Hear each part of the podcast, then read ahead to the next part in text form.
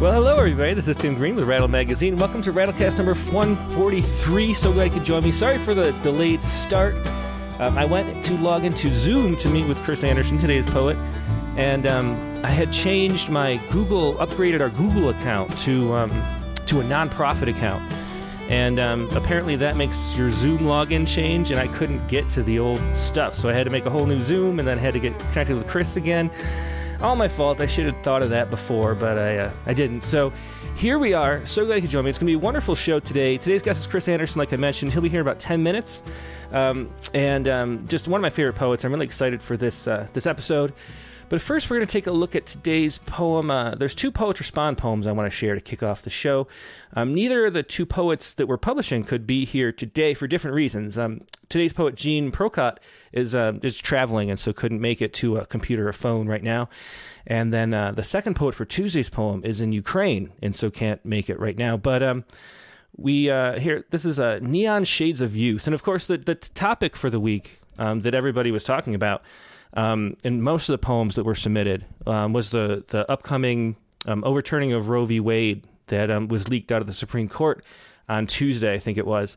And uh, the poem of the day today is one of those ones that. Um, I know it's. It, I, I, love this poem because it felt like it was sort of listening in on conversations in a poetic way. You got to sort of feel the discussion going on, um, and everybody's feelings about it um, through this poem.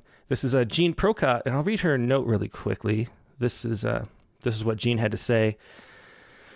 Um, I wasn't sure how to write about the leaked opinion to overturn Roe v. Wade. There's too much to say, so I put it off. But when I heard my students talk about their fears and their fortune futures so openly and passionately, I realized I needed to blend their words with my own.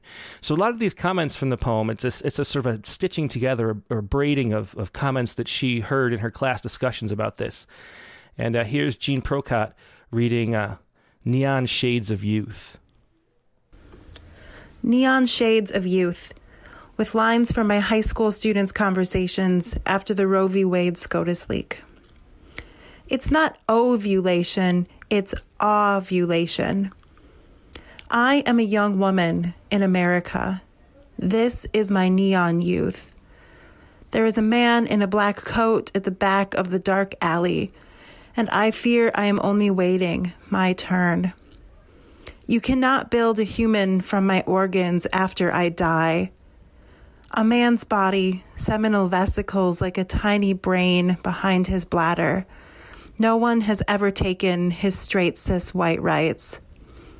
A woman's heartbeat, as red as a wax seal, hides a letter they won't let us read. Where does the egg go?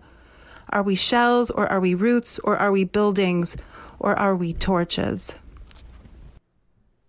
And once again, that was Jean Procot with uh, Neon Shades of Youth, and and just the way that that sort of stitches in um, different different things into into poetic lines was a really beautiful way to put everything that's going on right now. I think. Um, the other poem for this week, which is going to be Tuesday's featured poem, this is a translation of a Ukrainian poet, Walls Trembling Like Horses by Dmitry um, Blizniuk. And uh, the translator is um, Sergei Gerasimov. And, um, and uh, Dmitry writes here, um, Dmitry writes, um, I am in Kharkov, uh, which has been bombed and shelled by Russian troops for 75 days in a row. Here I try to survive and write poetry. That's what Dmitry says. And then this is his poem, um, which is going to be Tuesday's featured poem. Um, Walls trembling like horses. And I'll read it for you. Walls trembling like horses. The sounds grow. They are the teeth of a vehemently rotating circular saw and the bomber folds the sky like a book, cuts the sky in two. And you, seized with terror, shrivel up into I, into we, like into a lifeboat sent by God. But you are too big to squeeze in. Quickly and rudely, you cover your mom with your body. Your stunned guardian angel blindly thumps its wings against the linoleum like an albatross on the deck. Where are you? Are you still here, still alive? My dear people, the sky bursts with explosions. The sky gets filled with pink manganese solution. The oblong eyes of the beast of the horizon. It's the trepanation of the despairing city with pneumatic picks. The walls of your house tremble like horses that caught the smell of a wolf. And once again, it's Walls Trembling Like Horses, um, a poem from Ukraine by Dmitry Blizniuk. Um, so hope you enjoy that one. Very powerful poem. That's going to be Tuesday's featured poem on rattle.com. Um, now we're going to go to a quick break, get everything set up, and we'll be here in just a moment with uh, Chris Anderson, today's guest. So hang on, hang tight.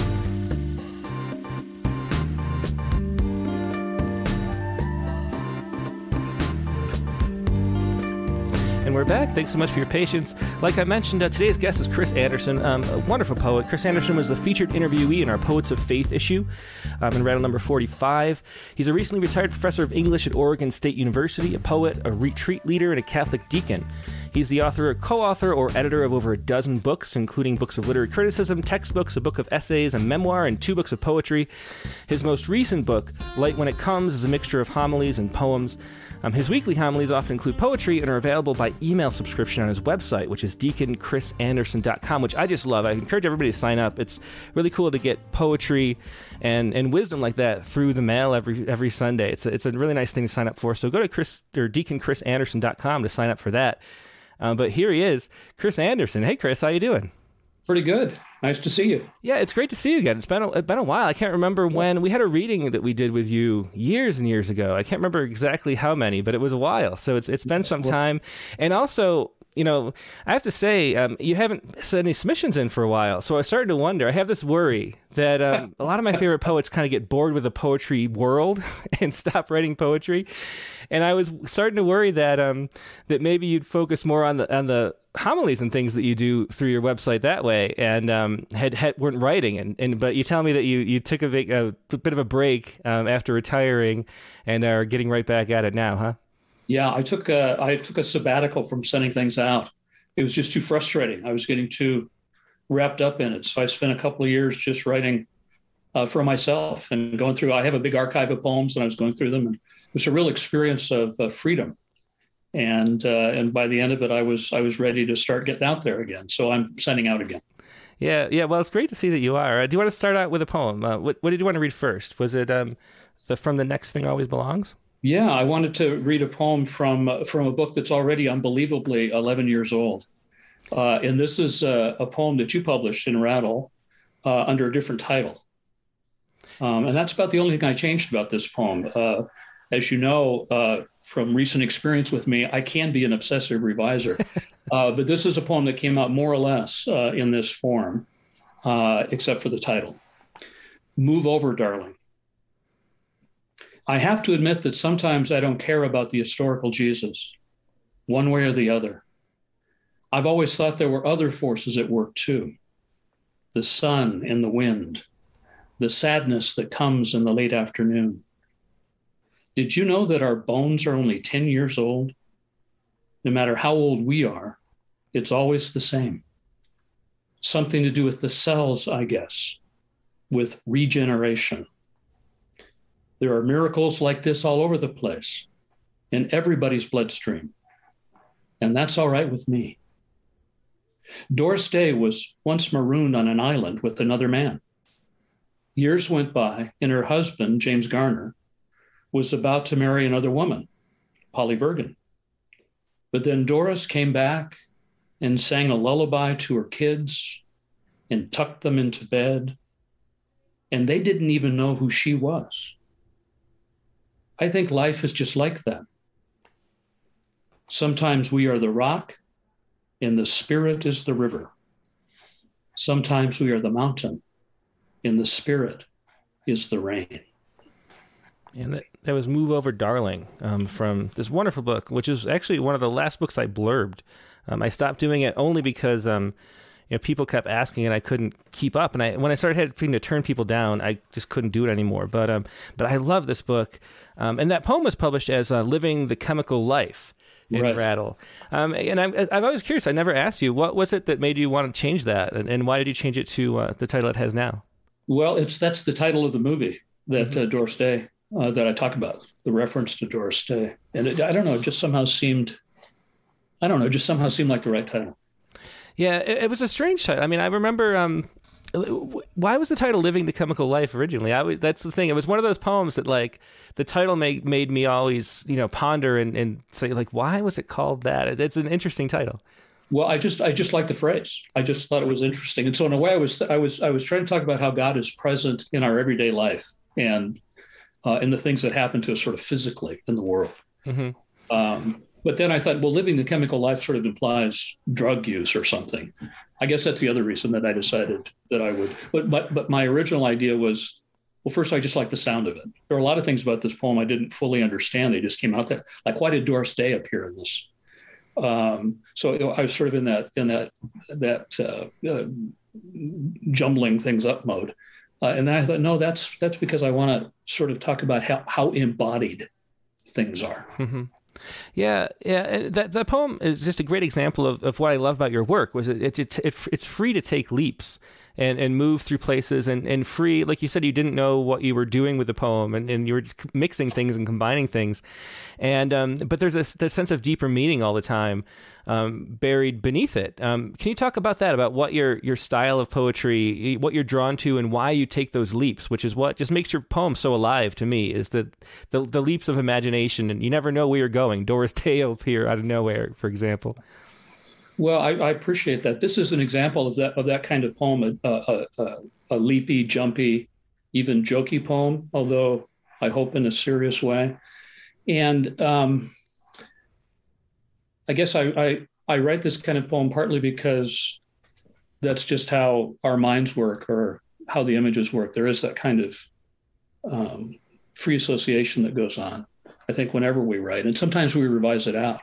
But when I think back to what what I think the effect of it is. Um, um, I think meaning is always between the lines, even in a poem that's not jumpy, mm-hmm. and um, that sort of things don't quite make sense in the spiritual life or in any kind of life, and yet they sort of do. That things are connected, and that when we um, sort of let them all be there, there's this sense of uh, something implicit that cannot be fully articulated. And part of this too I know a lot of poets are doing this lately. Is I, I've noticed when I've been going through my archive this last couple of years, I I write a lot. I write sort of daily, and I put things in files. I pull some things out or keep them and start revising or working on them, or some of them just kind of click into place. But a lot of them I put aside. And as I've been going through the archive, I've realized how, in my new poems too, how often I talk about movies um, or television shows uh, or I've got a, a, long poem about WKRP in Cincinnati that I'm not sure anybody would understand unless they knew that TV show, uh, song lyrics, uh, and so on. And so part of it is there's there's there's a way to write Christian poetry or poetry of faith that is sort of reducing the spiritual to the ordinary. And I don't want to do that exactly. I want to kind of go the other way. I want to sort of resist that dualism and say, yeah, Doris Day is one of the ways that the spirit works, I think. So that, that's kind of the effect of it. But when I'm writing it, or when I think about it afterwards, um, you know, that leap just was there. Why was Doris Day? It was sort of opaque to me why she showed up. Except I just written a biography or read a biography of Doris Day. Mm-hmm. She fascinates me. But then I thought, well, she it's a Mother's Day poem, by the way. And by the way, after that Ukrainian poem, my, poem from Ukraine, oh my God, what a powerful poem. And it's hard not for me to think my poems are a little um, thin, or I think you know, that, or or or a little. Isn't, isn't that the problem for all of us right now in the face of everything that's going on? Mm-hmm. Not that you need to write a political poem or you know write about it exactly, because I think any poem is a way of resisting brutality and violence and and and, and oppression, even if it's about Doris Day.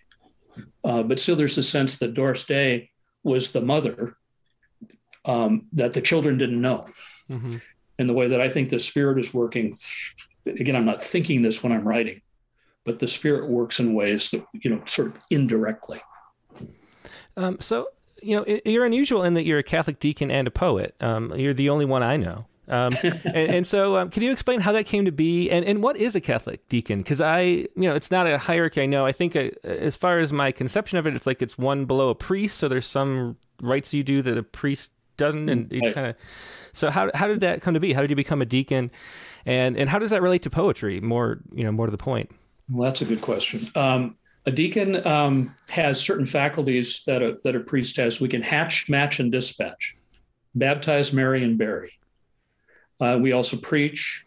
We serve at, um, we have certain prayers that are part of the Mass, but we do not consecrate the bread and wine. So that's one of the main things that the priest does. Um, and uh, we can't um, uh, do what's called the anointing of the sick, the last rites. But we have a lot of the same sacramental functions. Uh, deacons can be married men. It's an ancient order. Um, you can read it in the New Testament or uh, in the early church documents. How I was called to be a deacon is um, uh, just over the years, uh, I was you know attracted to the contemplative life and uh, and and prayer life and so on, and it started to write about those things. And at one point, um, we were uh, going to a, a monastery um, in Oregon called Mount Angel, and uh, I just started to fall in love with the idea of being a deacon. It just was kind of a sense of falling in love, um, and I was a little guilty about it, to tell you the truth. Um, but gradually um, there was just this sense that there was something missing in my life and that there was something um, uh, that I was being called to do, pulled to do. And the way poetry relates to it is that when I started becoming a deacon, when I was in the process of becoming a deacon, uh, I had to go back to seminary. I, I, I had to go to seminary and, and study. And during um, a fundamental theology class, I just started writing poems. Hmm. They just flowed out of me. Oh, wow. I had written poems for quite a while, although that's my first love. And there was something about the freedom I felt as a deacon that led me to to write poems. So how how how is being a poet and being a deacon related for me? I don't think I can be a poet without being a deacon. Otherwise, the poetry just disappears. It's you know, or it's all just about the poetry business, or or but but being a uh, a deacon gives me a sense of poetry as prayer. Poetry is meaningful even if nobody ever reads it. And it's the other way around. Um, there are lots of different ways to enter into a religious community and lots of different ways to experience God. And for uh, me and for lots of others, I think for all poets of faith, it's the sense that we can enter into that sacred space through image, through the poetic, through what can't be explained. Um, and so uh, that's so I think of liturgy as as poetry. Mm-hmm. Uh, I think all of this as sort of encountering the mystery, uh, and and in a way, the poetry and music and art um, do. Yeah, I mean that makes perfect sense because to me, poetry is prayer. That's what that's how it's always felt to me. Um, as, as, a non, you know, I don't, I'm a church going person. Um, I'm, I would not call myself a Christian, um, but poetry is a form of prayer that that you you know it's a ritual that you do every day and you're speaking to the universe to to God um, and and trying to make sense of your life and your place within it. And that's what poets are doing. Um, and, and, and a lot of poets do write every day like you would pray every day. Um, and, and, it's a kind of practice that that enriches life and and and provides you know so many of the things that that religions do um, so, so I think that's a great example. Um, you, you, mentioned that um, you felt guilty for being a deacon. Why? Why is that? well, it's partly because one of my sisters-in-law said, "You want to be a deacon? We need a we need more men, ordained men. Deacons are ordained, mm-hmm. and we wear fancy outfits and so on. And part of what you have to deal with when you're in the Catholic Church is patriarchy. It's not the only place where you have to deal with patriarchy, but it's one of the places." Mm-hmm and uh, just also the uh, the sense that I wasn't uh, worthy to be a deacon which is a common feeling. I mean, if you think you are worthy to be a deacon or priest, you probably shouldn't be. Mm-hmm. Um, and, and, and partly because I'm not a joiner, oddly enough, um, I, I, I, tend to want to stay out of uh, groups and institutions and organizations. So that's not guilt so much as wait, what am I? Why am I doing this? What is this? Mm-hmm. It didn't quite quite make sense, but it was the guilt. I, I don't know. It's just in some ways that's that's I again I think if you're trying to discern the will of God or the movement of the Spirit for you, you have to sort of discern well what's pulling you, but also what's holding you back. Mm-hmm. And and I started to identify that guilt as maybe um, something not to listen to. Yeah, that, that's interesting because again, I can relate to that just through poetry because I I was a science major, and yeah. I love poetry and English and reading. You know, and I and I. Uh, but I felt too like like why should I write and why should I think what what I'm doing matters and, and why how is poetry more valuable than you know finding an mRNA vaccine or something you know and right. it was a struggle to to uh, come to terms with that and finally let it go. Um, and um, so I, I kind of feel similar there. Uh, let's hear another poem. Um, I think let's hear one from uh, "You'll Never Know." I think is the next. The next. Yeah, this is a book that was published in 2018. You never know, and this is an example of the other kind of poem that I tend to write, um, a, a, narrative poem, uh, where I just I, I, try to tell a story. Of course, lots of my poems are sort of in between. Um, but but sometimes things happen and i just want to honor them I, there are these powerful experiences and i just want to honor them uh, and a lot of those experiences uh, come out of my ministry as a deacon you know these amazing things happen and uh, this is a poem that i thought of uh, i guess in the context of ukraine and all the children who are suffering not just in ukraine but you know sudan afghanistan all over the world even in our own you know own communities and one of the, um, I don't know, it's it's it's a gift in a way. It's a terrible gift, but I, I get to experience the, this as a deacon.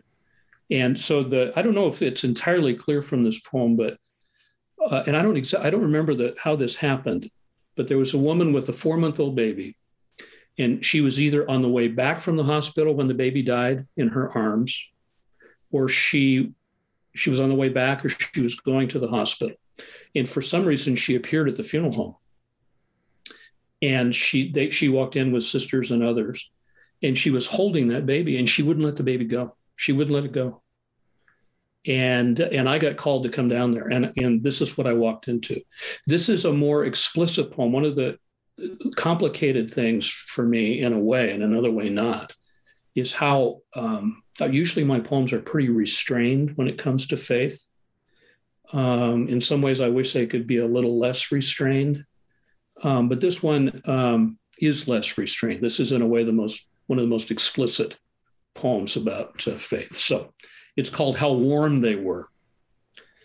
The mother was holding the baby in her arms, and she was rocking back and forth, and she was wailing. The sound of it came in waves, rising and falling. And I came into that room, and I said the words and they were beautiful words, and they rose and fell too. They had a rhythm and a force. And I think after a while, they started to calm and center the people in the room as I said them into the dark air. But mostly what I felt was helpless, was powerless. And I was helpless. I was powerless. It was the words that mattered And what was deeper than the words. I could feel it. I wasn't thinking about myself at all. For a moment, I was caught up with the mother and the father and all the aunts who were wailing and the grandmothers and the grandfathers and all the people in the world in that terrible, beautiful darkness. Let the children come to me, Jesus said. The kingdom of God belongs to such as these. And he was there in the darkness. Jesus was there. I can't explain it. At the end, as I made the sign of the cross on the baby's forehead, as I touched her cold, lifeless skin, I could feel the tears of the mother falling on the back of my hand. How warm they were, almost scalding. Yeah, that was how warm they were. A powerful poem from uh, from Chris's second book, "You Never Know," which is right here. Um, and and that's something I wanted to talk about, Chris. Is is this these um, the responsibilities of being a deacon? I mean, it's such a valuable service. Um, and it's one of those things that sort of exposes what we don't at all, like just can't get right about capitalism in our society now. Um, you know, as as our society becomes more secular, there's no way to like monetize those really important functions that you know teaching people and being with people through those hard times. Like you can go to a funeral home and have the funeral director who's been experienced death talk to you while trying to sell you the most expensive coffin you know and yeah. um and it's just such a valuable thing and the, and the church provides that but we have no other way of getting it i mean we can get it sometimes through poetry or sometimes through you know friends and things but there's no organized way of people who have been through that um, so, so how? I mean, uh, what is your, your experience like? Like, how often do you do these kind of things, and and how deep is that need? Because it seems just huge to me. Like, even just our our cat died a few weeks ago, and mm-hmm. then we had a um a um you know, the euthanasia was done in home with somebody who just does that and who knows, you know, who's used to being with people as they lose their pets, and just that the comfort that they could provide is such a valuable thing. Um, but it's not something that our society does very well anymore. Well, I, I have blessed uh, dogs and cats too, as they were dying or after uh, they've died. Their blessings. One of the things that's good about being Catholic is that there are all these prayers. I mean, when I walked in those in this situation, I wasn't saying my own words. I was saying the words of the rite, which are poems. I mean, the prayers are, are poems, and and there's there's a rhythm to it. And even people who are not religious, I often get called into situations where the people are not practicing Catholic or they just need something, and a priest is not available. Mm-hmm. Um, because the priests are, there's a real shortage of priests, so deacons kind of fill in the gaps. And so I come and I'll read these prayers, these poems, and people don't know that that's what they're longing for, but they are. That's yeah. what they want. It changes the air in the room in some way. Um, so that's you know sort of the rhythm of the words or the or the rhythm of the um, psalms. How how often do I do this? I I have four funerals that I'm doing next week. Wow. This this week, this last week, I did a house blessing, a baptism, uh, two hospital visits, um, served at uh, mass uh, last night, the vigil mass. I also do spiritual direction.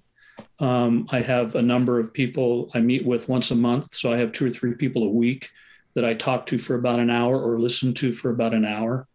So um, it fluctuates. I don't make any money, speaking of commodifying. Deacons do not get paid, um, which is an issue in a way in the church too, is who can afford to do this? Well, retired people or academics. I did. I've been a deacon. I, I taught for 38 years, 34 of them at Oregon State.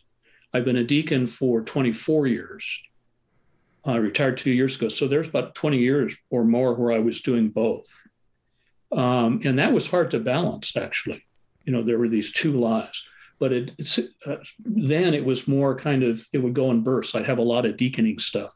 Like every six weeks, I'll, I'll preach at all the masses. I'll preach at five masses or three masses.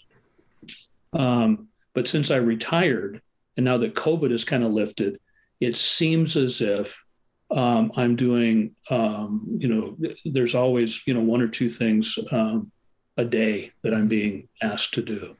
And uh, yeah, and where else do they get it? Um, yeah, I, I, I, I think people are longing for what uh, traditional religion can offer. Traditional religion is not the only thing, as you said.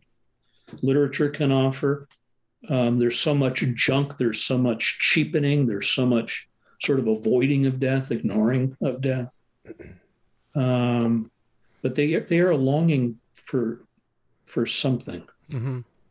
And and I love going into those situations, and I love how, like in this experience, it's not about me. It's not about me coming in and saying, you know, profound literary things. It's language that that means something, um, means something in the moment. It, you know, it, it, what effect does prayer have in general?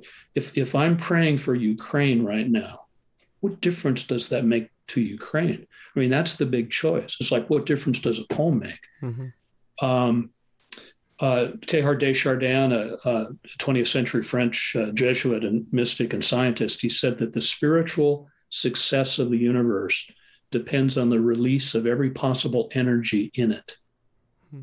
And that somehow or other, um, the effect of a poem or the words of a rite or of a prayer, they have some kind of invisible effect um, on the world, all evidence to the contrary. I sort of wandered in that answer, but mm-hmm. uh, yeah, I do this a lot and I love doing it and I love doing it for free. That also means that if I'm not paid, I'm not on staff and I don't have to go to staff meetings. And having taught for 38 years, I've been in enough meetings to last me a long time, forever. So, so what is it? Just to follow up on that a little bit, because you touched on this, but uh, but what is it about language itself? Like in this poem, you mentioned that it's the words that matter. Yeah. And what is it about language that draws us, um, and and and that we value so much in those situations and others? Like why? Why language and not not something else? I mean, what is it about yeah. special words that are special? That's really interesting. And of course, it could be music too. That's something we haven't talked about. And in, in this situation, there wasn't music because it was, although there was the sound. I have never heard keening before like that. So part of it was just the rhythm of the words, not not their content. That's part of it. Um, but part of it, one of the things about um, this is just within the Christian tradition now, is that it's something the King James Bible captured back in the 17th century. We have new translations now, better ones. Although some people have said it's the bland leading the bland. These translations are a little watered down, but it's this sense of simplicity. You know, the Lord is my shepherd, or um, there was once a sower, you know, very simple language, but it becomes majestic because it's in this rhythmic pattern, a lot of it with and you know, and God said the uh, made the light, and the light was good, and and and and. Um, and I think there's something about hearing, like like in the Rosary. In the Rosary, there's a little bit. There's very much the quality of a mantra. Hail Mary, full of grace. You do it if you pray a Rosary 50 times. You know, there's there's there's a way in which the word has a mantra-like effect. Um, and then and then I think if we if we think about content, if we get to the point of content, like at a mass where you might actually hear the words that are being read aloud. Um, this seems too easy, but I think it's really true. Um, the language of the Gospels and the language of Scripture is fundamentally poetic. Um, and I think there's uh, in that simplicity of language, people can hear something and feel something they can't quite put into words. Another little footnote on this the word parable um, in the uh, the Greek for parable is parabolo, to throw together or to juxtapose, which I think is really interesting. And and th- that's a form in the Old Testament, a genre, and that's also uh, Jesus was a parable teller, storyteller. Um, but there's a wonderful definition of parable by a, a New Testament scholar named C.H. Dodd. He says a parable uses ordinary language, but it leaves us in sufficient doubt about what the language means that it teases us into thought. And that's what I think if we're away from these ritual situations, and it's not just language, then it's ritual, it's gestures, it's touching, it's embodied, it's living the chemical life, I guess. Um, um, but when we're in this in this content situation, I think it's that they leave us, you, you think that language is all about faith. And it is in a way, but it's about what can't be put into words. Hmm. It leaves us in sufficient doubt it, um, uh, about what they mean that we we think or, or, or we feel. Yeah, I, I, love that expression. The, leaving sufficient doubt to tease out understanding. Is that? Um, I mean, that's just what poetry does. I mean, that's just a great, great way to put that. Um, I think I was looking through the poems to see if we'd have more that, that touch on your work as a deacon. I don't think we do. So let me ask this question now, even though I want to yeah. get to more poems. Um, sure. Somebody was asking about um, just the confidentiality because a lot of your poems yeah. do like we have that wonderful poem the I love that um, blessing the, the bathroom poem that, we, that yeah. you do yours um, yeah. so so what is um, you know how do you deal with that of telling people stories which is a, such an important part of what you write um, really is it, but there's a confidentiality aspect where um, I don't know how do you navigate how do you navigate that problem well it's interesting I'm going to read a poem the one I've revised 20, 29 times. Uh, one of the reasons I've revised that so much is the confidentiality issue. Mm-hmm. Uh, sometimes I change the names or the gender or the location. Um, I do that when I preach too. Part of what I part of what uh, I like to do is tell what I've heard and seen, uh, in, you know, among people, um, and you know, in my ex- experiences with them. Um, uh, and then um, sometimes I, I, make it personal. I will, particularly if it's about something that people are not proud of. I, I don't tell stories. So and so did a bad thing. Mm-hmm. I'm talking about the good things they did or the struggles. If it's something involving, I don't know, temptation, I will put it in my own terms. yeah. Or I will, I will take an image that I don't think is too. I, I will take a story that I don't think is is embarrassing and I will just go ahead and use it um, without worrying about confidentiality. But I probably should. And sometimes I ask for permission. Mm-hmm. And the, the problem with the poem that I revised so much is uh, maybe I'll read that next. Um, is that I didn't ask permission. Mm-hmm. And Barb, my wife, wants me to change the names, and I, I just and I, I should, if I ever publish it, I should. Um, but I just love those names. Mm-hmm. And one of the one of the people that's dead that I wrote about. They're probably never going to read a book of poetry. So, in other words, I don't handle it very well in some way. Uh-huh. You know, um, uh, yeah, I, and I do ask permission when I can, but a lot of times I don't. I wrote a poem that's in the next thing always belongs. Somebody told me a story about their mother. And the brother of the person who told me the story wrote me an email and said, Is that about my mother? Hmm. And I'd not asked permission from the brother either, from the and he was ha- he was glad. Mm-hmm. So it's it's it's it's tricky. It's really it tricky, yeah, and yet I want to honor them. You know, and the language that they, they they give me this wonderful language. I mean, they say things that are really powerful, or do things that are really powerful. Yeah, it's something that we do too with with Poets Respond. That comes up a lot. That you know, someone will write a poem about um, you know, a, a child who died, um, and it was a newspaper article story that, that you know has been in the news, and and we, we, I won't even think about the parents, the family having you know finding the poem. Like, what are the odds that they, but they always do. And yeah. um, and every time that's happened, they've been like grateful, and, and I've gotten really great messages about the poems we've published about things like that. But but yeah. it's strange how somehow the universe always finds you know the people always find it somehow. Yeah. Um, in fact, can I can I read that poem now? Yeah, let's do that. Um, um, it's called Double Wide. This is, uh, I, I, told you I, re- I, retired, and then for a couple of years, I just worked through my archive and wrote new poems and pulled things out. And this is um, another narrative poem that's drawn from my experience as a deacon. It's a, it's a, it's a relatively new poem, and I think one of the reasons I've revised it so much is uh, to try to honor them. And I'm worried. Um, I'm worried that it will seem condescending to the people involved, or that you know there's there's there's an there's an approach to writing about faith that I've fallen into too, where you say I'm a Christian, but I'm a smart Christian. I'm not like those poor people in the pews. You know, I didn't vote for Trump. I'm a Christian, but, um, and uh, you know, I'm I'm I'm mystical. I'm you know, watch me be sensitive and watch you know, watch me be be sort of I don't know, more profound than the ordinary person. And my experience has been just the opposite, not just the opposite, but my experience has been to come in, in, into contact with all kinds of people whose faith um, is in some ways simple, but but simple in a profound sense. Anyway, this is called double wide. Dorothy and Gene's double wide was weathered and worn. And when I walked in, it felt like home. Jean was glad to see me smiling through his ruined teeth. The coffee pot sputtered on the cluttered countertop. The night before, he left a message on my phone that he was so lonesome for Dorothy, he thought he might blow his friggin' brains out. But the thing about short term memory loss is that every day starts anew.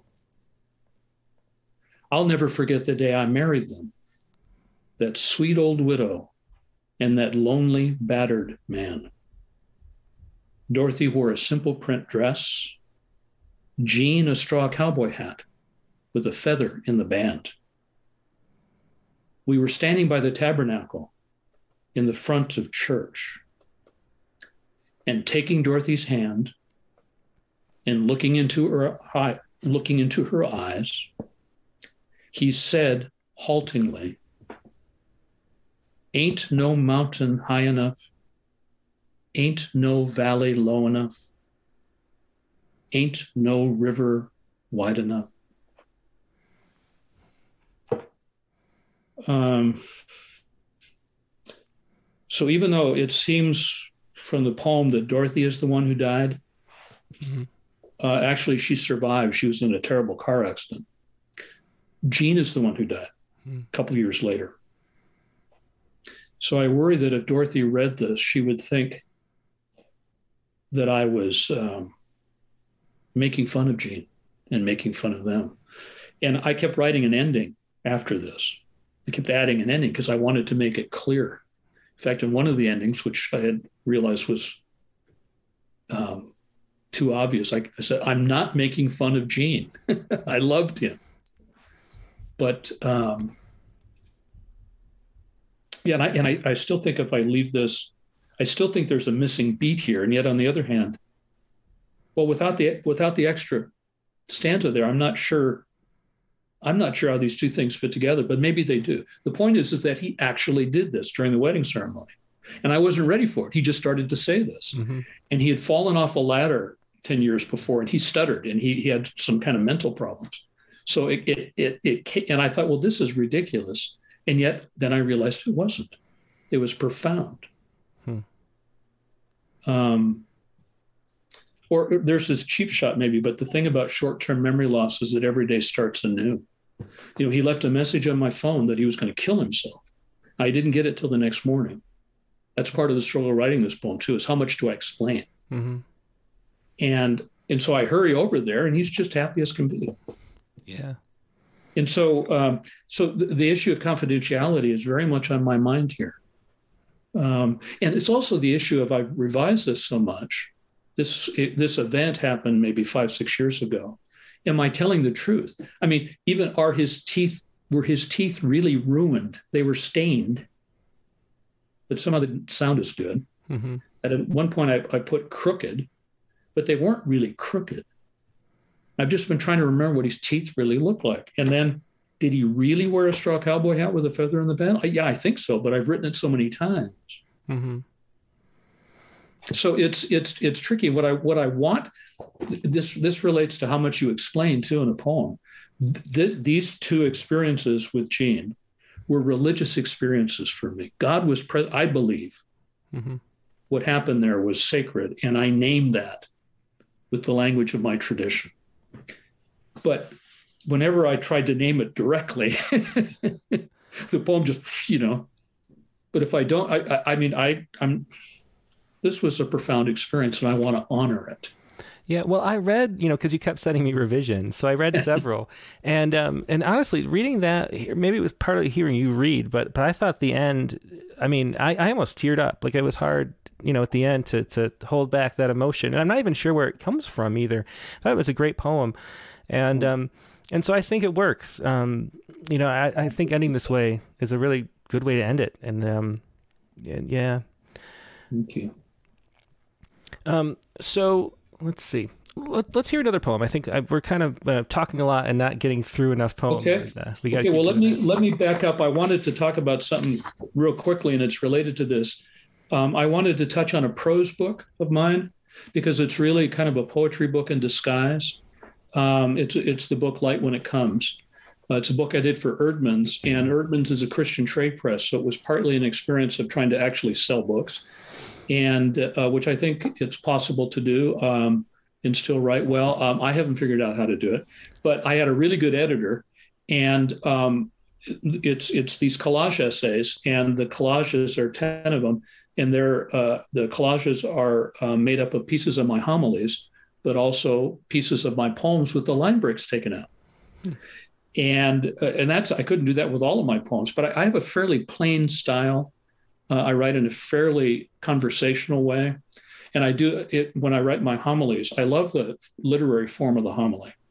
I, I love writing homilies, but I write to to be to speak. I write for the oral delivery, and um, and and with some of my poems, it just fits naturally. I wonder what does it mean about my poems that I can take several of them and just you know lots of them and just turn them into. Uh, there are a whole bunch of the rattle poems that are in there, like just kind of disguised. Anyway, here, this is from the preface. And I just want to show you these three short paragraphs because each of these paragraphs is a poem that I just took the line breaks out of. Hmm.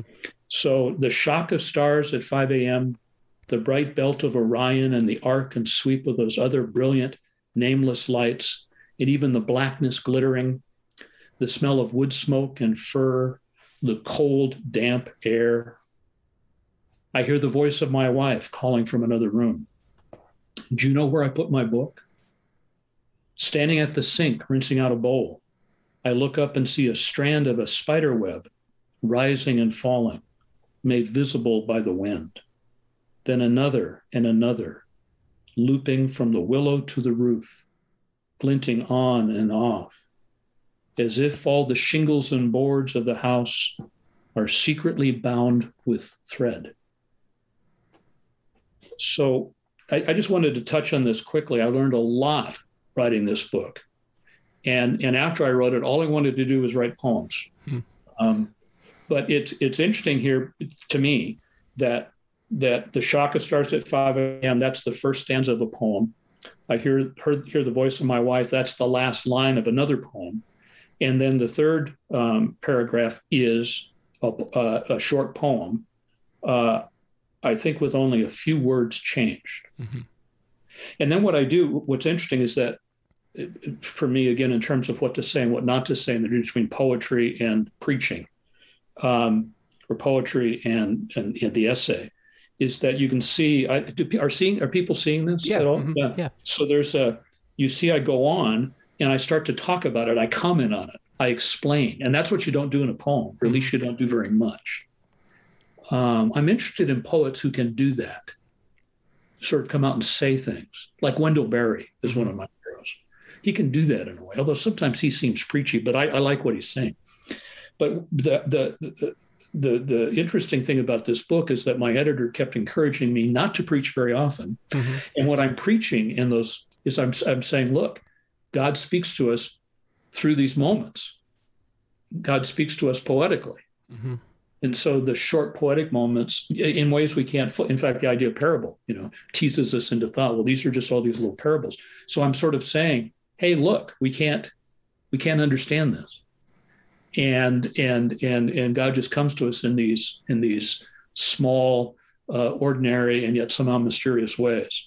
So so I, I, you know, it's sort of um, the the book is kind of performing its argument. So that's that's just a quick look, and I put a lot of poems in there, hidden, that I hadn't been able to that had been published uh, in in journals, but hadn't been in in, in any book. Mm-hmm. And I'm sort of wondering about that. You know, um, those poems kind of got lost. I'd rather write poems, is what it comes down to.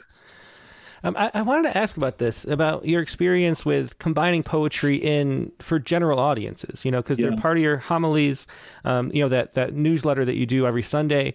Um, yeah. You know, is, is full of poems, and and and how do how do readers react to that, or your audience? How do your audience react to that? Yeah, is, I'm is very it... interested in that because people have been a lot more responsive to the poems than I thought. Mm-hmm.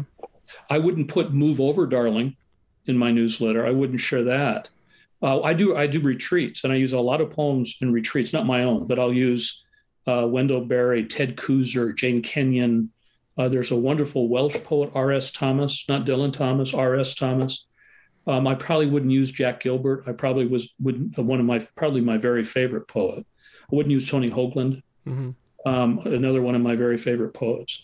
Um, but what what I've uh, Mary Oliver, uh, I know there's controversy about Mary Oliver. I love Mary Oliver um, and she's very widely read. And I think people are, I've said this before, are hungry for poetry. And I've been surprised at people who respond to poetry. I just did a retreat recently, about a month ago, and used a lot of poetry, and people really respond. You just have to use somewhat more accessible poems, mm-hmm. and, and, but they don't have to have religious. Um, you know, explicitly religious content either. Uh, so I've been surprised and encouraged um, I have some poems in a file that I call to, uh, homiletic poems that are much more explicitly preachy. And I've been posting those. I don't know if you've noticed one was called Gratitude. And so I've been kind of experimenting with that. You know, can I write, you know, who's my audience? Mm-hmm. Is it Dorothy or is it Tim or is there a difference be- between you?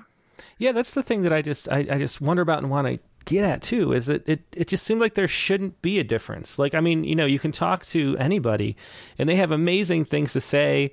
They have really great insights, but somehow there's sort of the sense of being afraid of poetry, which is all over the place. that, right. that there's something about, um, you know, how heightening things to being special um, is sort of frightening in a way yeah. that I think people resist. And so I'm wondering if maybe the context that you're delivering it because you're coming from a religious place, you're already in that space, so you have more yeah. permission. Yeah. Or um, or do we just not give people enough benefit of the doubt, and maybe we should present things that are complicated and, and let them let them be, you know? So I never know how, you know, how to balance that and, and how, how it all fits together. I don't either. I one of the things I've been doing for a number of years, it came, came out of my teaching as a writing teacher. Uh, I never taught poetry, um, is but in my in my retreats I have people free write about ten minutes each session, and in the last session I have them go through and underline about five lines from their free writing and pull them out and make them into poems. Mm-hmm.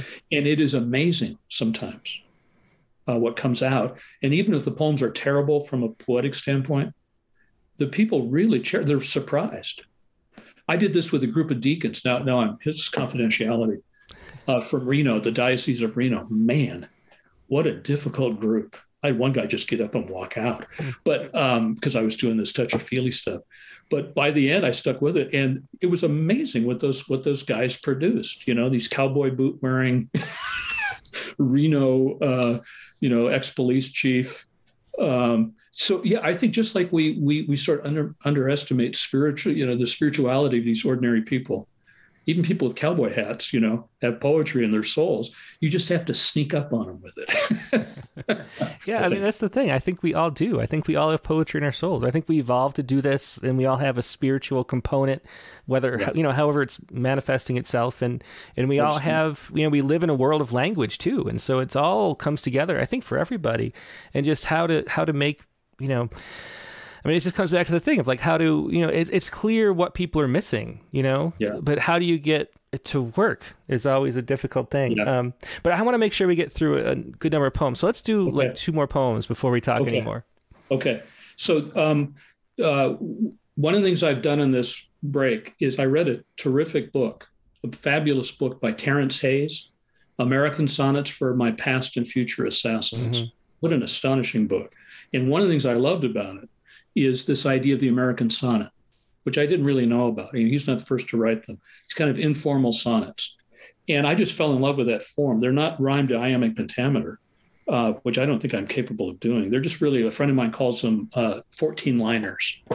And, uh, but I just fell in love with that form because I tend to write in the neighborhood of 14 lines. I write long poems, but my my shorter poems tend to be 14 lines. And I loved, I want to share with this poem, When Barb Brings Shy to Sunrise.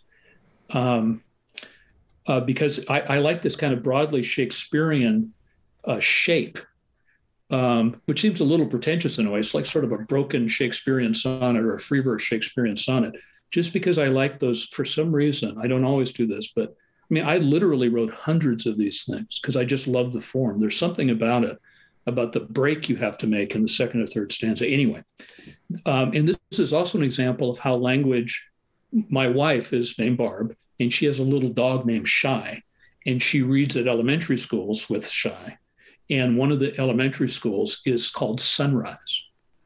And so I said, well, when Barb goes, when Barb brings Shy to Sunrise, I just said that it's the language of of ordinary speech, and then down below, I'm going to quote somebody, and I have permission to quote her.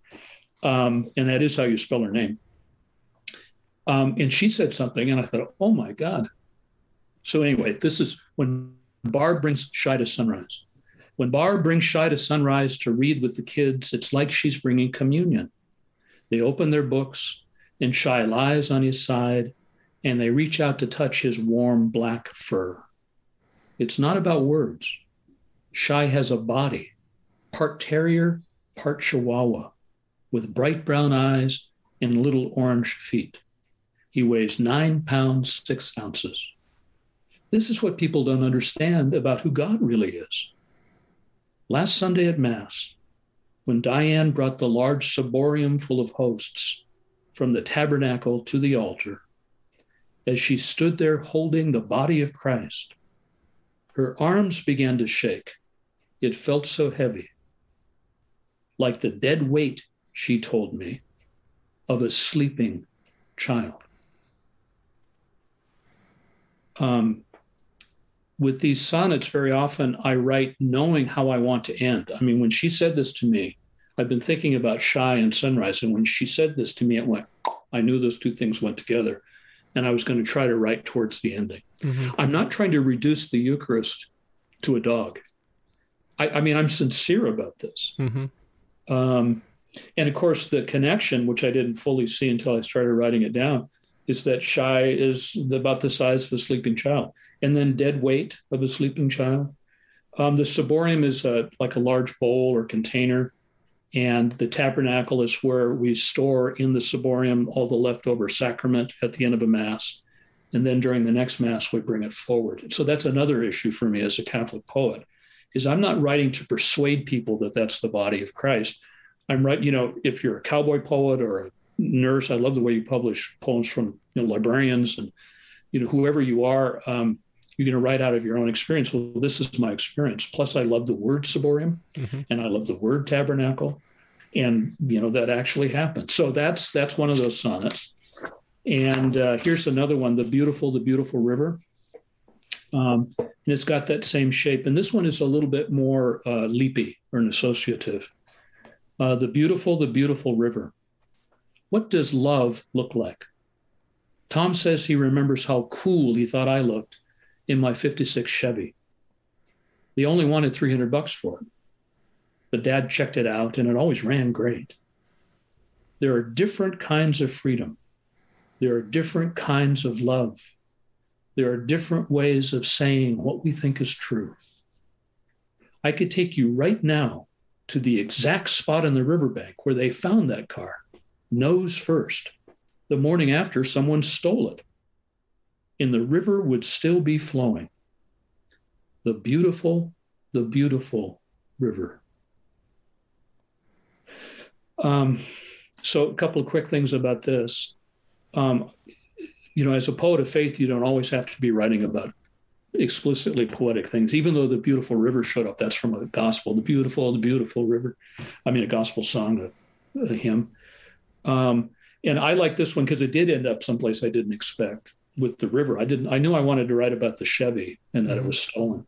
Tom is my brother-in-law. Um, he knew I. He's quite a bit younger, so he knew me when I was a teenager.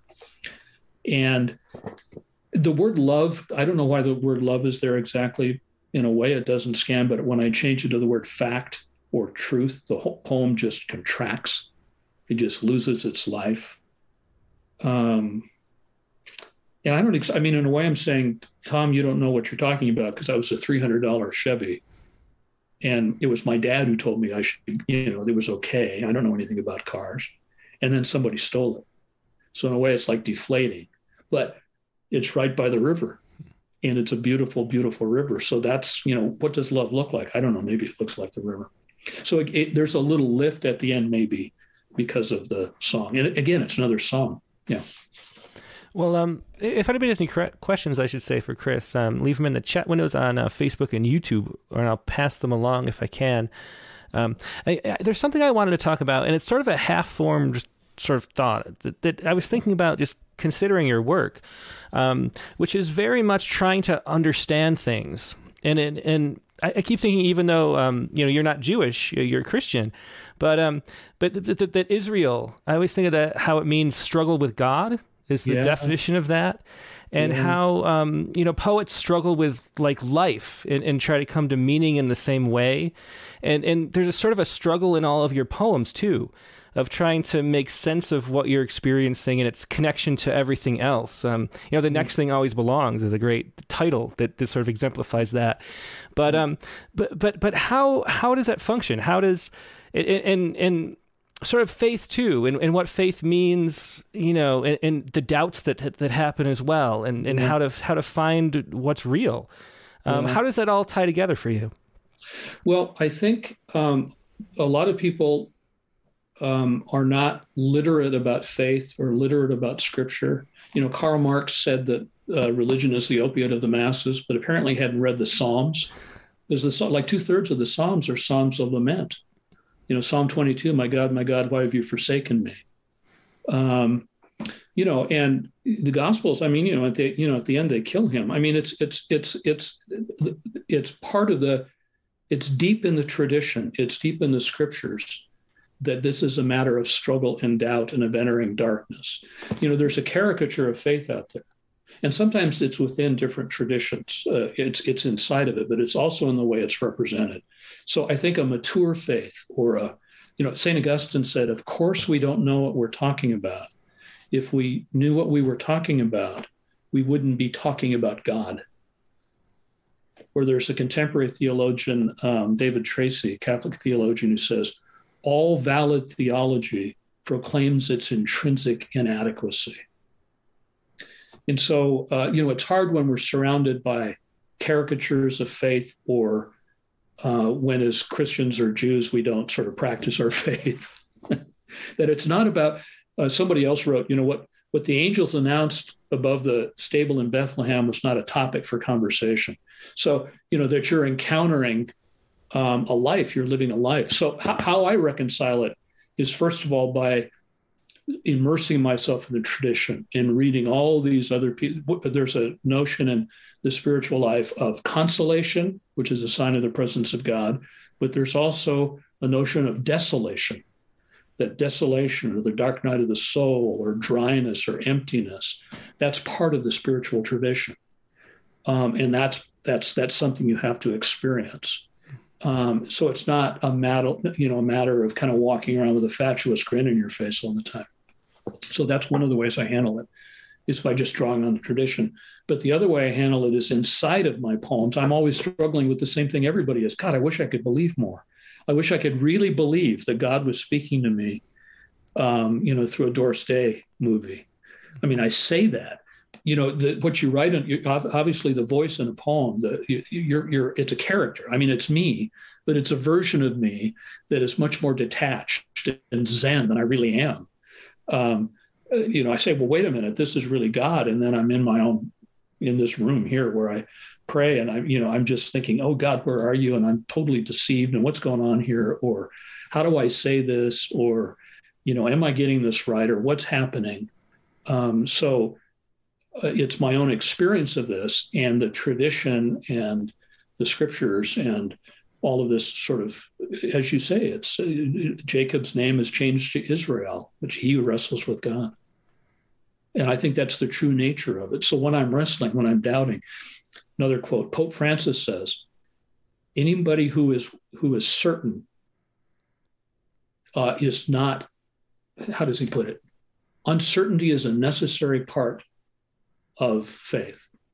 Anybody who is really certain does not have Christ in him. Mm-hmm.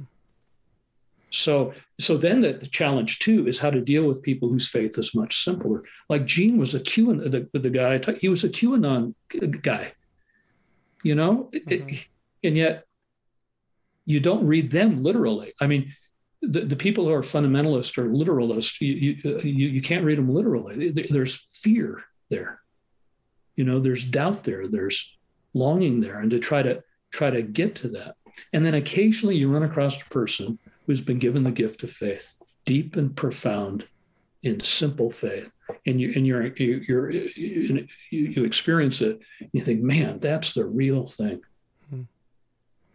Yeah, it's interesting. I, you know, just thinking about that, thinking about we were doing a trust falls with my son, and um, you know, he turned around and said, "Isn't it easy? You know, it's much easier this way if I can see here there." and there's a way though that that you, you know, if you know, if you can see what's there and don't have doubt, it's not faith because you you know yeah. you know what's going to happen, and that, that yeah, that makes a lot of sense. Um, Let's see. So we have two more poems. Uh, do you mind? Do you have to run anywhere, or do you have a little bit no, more time? I, I don't. No, I no. Okay. Um, yeah. So I want to get to both these poems. Let's do one poem, and then I'll take a couple questions from the audience, and then the last poem. Okay. Um, okay. So this is a, this is a poem that doesn't have any particular religious context at all. You know, when you when you're a poet of faith, you write about what comes to you. Just like if you're a poet of doubt or a poet of anything, you're just okay. So, so this is called Tilt-a-Whirl. This was a sonnet, but I, not everything could be three quatrains in a couplet, I discovered. There are 15 lines in this poem, which for like three weeks just bugged the hell out of me. But I just, I could, whenever I made the last three lines into two, it just didn't work anyway. Maybe now that I'm retired, I've got too much time in my hands. Tilt-a-whirl. I'm down on all fours on a paved path just beyond the Benton County Fairgrounds. Who knew how dizzy a dad can get? I have a picture of Maggie when she was a little girl riding in a kiddie car. She is slowly going around and around. She is smiling the smile. I was always afraid, concealed her disappointment. But we are older now, and we've just been on the tilt a whirl, and everything is spinning. Please, no, I tell the deputy sheriff, I'm okay. As if that long, smooth path were the only way I'd ever make it home. That was Tilt-A-Whirl, another new poem from Chris. Just real, real quickly, my my daughter is 37, 38 now, but in the poem she's 10 or 12, and then in the poem I'm thinking back to when she's five or six. And there's there's a way this can be a comic poem, right?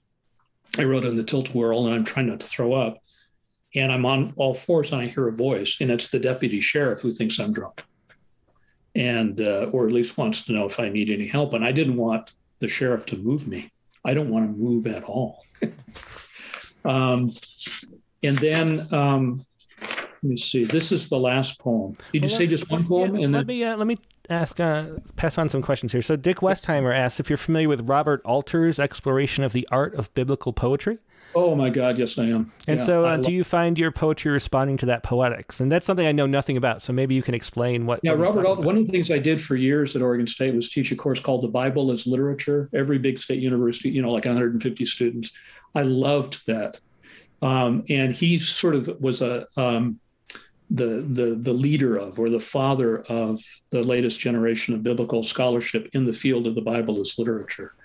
And he has a translation of the book of Genesis that I, I he's translated uh, the Psalms, he's translated um, the whole Pentateuch uh, and the stories of David too. But I use this translation of the book of Genesis, and he's just wonderful. And he talks about uh, that the style is the is is the argument, and this goes back before Alter too. He's very interested in patterns, and and he has the advantage of actually knowing the ancient languages. Um, he's a Hebrew scholar, in the poetry of the languages, uh, of, of the, the, poetry of the words in Hebrew, um, uh, and so on, and patterns and, and all of that. But he also talks about how the, the, the, the minimalism, the spareness of Hebrew poetry and of Hebrew narrative is part of the point that God cannot be named. That in the in the Jewish tradition, you don't name uh, God directly. Uh, you don't say the name of God. You there's a sub, you know, there's a displacement for it, and um, you say Adonai or something else, and um, um, so there's a way in which the the, the poetics and and, uh, and, and the narrative structures are um, s- sort of embodying uh, the idea. And one final, I mean, I could talk about Alter forever. I got to meet him once. He's a really nice guy. He's just one of my heroes. But one of the things, for example, he says in Hebrew narrative is that everything that's happening in a novel, in a chapter or three chapters, is happening in one line. So when um, Jacob says, Yeah, first sell me your birthright, sometimes the first thing a character says is indicative of the whole character. And uh, the first thing that Esau says is, Give me some of their red, red stuff. And so he's, you know, sort of an Arnold Schwarzenegger character before he was governor. And and Jacob is more, I don't know, uh, somebody else, you know, smart and scheming and so on. So that you you begin to see that the scriptures are not just uh, flat, but there's a whole lot going on. So yeah, I, I yeah I know about Robert Alter, and about half my class was stolen from him. yeah. Um, when I took a literature of the Bible, we talked. I think it was, um, you know, I was in college at the beginning of the internet, and so we talked about how the Bible was like the first hypertext with links between, um, you oh, know, between yeah. one section and the other. Was how you know how my professor there, Kenneth Gross at the University of Rochester, put it, and um, fantastic. Yeah, yeah, I, I love that class too, and and that's kind of something I wanted to just somehow the Bible has so much literature in it and and yes. and it, it's it's somehow like we learn literature from that in a way. Yes. Um, and, and, I wonder, do do more? We talked about this with uh, Janice Harrington a couple episodes ago because um, you know she she got her love of poetry through going to church and hearing hearing the scripture read in that poetic rhythmic way. Yes. Yeah. Um, and so she talked about that. And I'm just wondering, you know, as people become, you know, less church attending um, you know, over the years. Um, if if that's maybe one of the reasons why we're having less poetry in our lives because we don't have we don't aren't learning that ear for literature through that regular um, regular presence at a, at a, you know Sunday service. Um, yeah, do, yeah. Do, do you that... find yeah? So so my question is, do you find the parishioners are sort of more um, open to poetry because they have that experience with literature through through the Bible? Yes and no. I mean, there was a Pew, yes, but also no. There was there was a Pew um, survey done uh, from the Pew Foundation, asking college teachers if we thought the Bible, English teachers, if we thought the Bible should be taught in high school so that students would better understand literary references. And I said it's the other way around, uh, that we should teach uh, literature so that people can understand the Bible. And so I think part of what happens uh, uh, there, there's a natural even within Catholicism, a tradition that doesn't encourage literal reading. There's a tendency to be looking for the message, to boil it down to one meaning. And I think it's because people, a lot of people, good, faithful people, um, have not read any literature. And so they approach the biblical text uh, as if it is uh, giving us a message instead of you know, uh, uh, giving us an experience. They don't understand that I mean, for example, there's the idea of genre, right? Different kinds of language. There's a wonderful book um, by a Catholic scholar called "And God Said What," and it's about the idea of genre, hmm. and that uh, not everything in the Bible was intended to be read as history. A lot of it was intended to be read as short story or um, uh, fable or or or comic story or um, uh, parable or other things. And I think a lot of people just don't know that. They immediately assume that the only genre that is valid is because of science. I mean, we live in this culture, this age that is so conditioned by science that when people approach the scripture, they don't have those those um, experiences of how language can work in different ways. Language can do something else than hit you over the head. You know, language can do um, something else besides telling you you're going to hell. And uh, and oh by the way that there's context for that. There it's complicated and that's part of the love of it. But um, there's this there's this uh, understandable longing for answers. And i just don't think that's how scripture works. But i do think it works the other way. Hmm. that people get steeped in, in scripture. It does influence them even you know kind of working against this other tendency so I, I think i think it's both but but but I really really think that one of the I mean if if if you think you can swipe everything, you know you can't swipe God, and you can't summon Him whenever you want to, and you can't figure it out in two or three seconds. Hmm. Um, and and I think there's a desire for people to do that, and I think there are a lot of Christian writers and Jewish writers and other writers who will give that to you if you want, and on the internet. There are, some very, very fine writers out there uh, from different religious traditions, but there are plenty who will hand this to you on a platter or hand this to you in a little meme and say, here's what it's about. Hmm. That's really interesting because that's not how I would think of it at all. I mean, you know, the, the stories are such so rich with meaning and, and question. I, mean, I think, you know, finding questions there is what we're meant to do clearly instead of finding answers. You know. Yeah, there's a there's a scholar named Richard Rohr who says Jesus is asked 183 questions in the Bible. How many does he answer? 3 uh, but people are looking for answers. And the question when Jesus walks on water is did he really walk on water? Did he really calm the storm? Did he really multiply the fishes and loaves? And it's not that the mir- that the miraculous is not a really important issue, but um, it's just exasperating. I mean, there are reasons these stories are being told. You know, what storms are you experiencing in your life? Mm-hmm. You know, what you know, what needs to be calmed. Um, you know, uh, who's asleep and who isn't, and so on. It's part of the Jewish tradition. This tremendous um, emphasis on multiple readings and on reading between the lines and so on of the rabbinic tradition, and it's also part of the Catholic tradition up until the late 19th, early 20th century, when, when along with fundamentalism, the church reacted against uh, uh, modern, what they called modern, modern, modernism. But you can see why that is too. There's a way to approach this multiplicity, which say this is meaningless. Mm-hmm. The biblical studies is sometimes, uh, uh, you know, a way of telling everybody they've been naive. So there's a fear of that and a clinging. You want the Bible to mean something and so you cling to kind of a literal sense of it.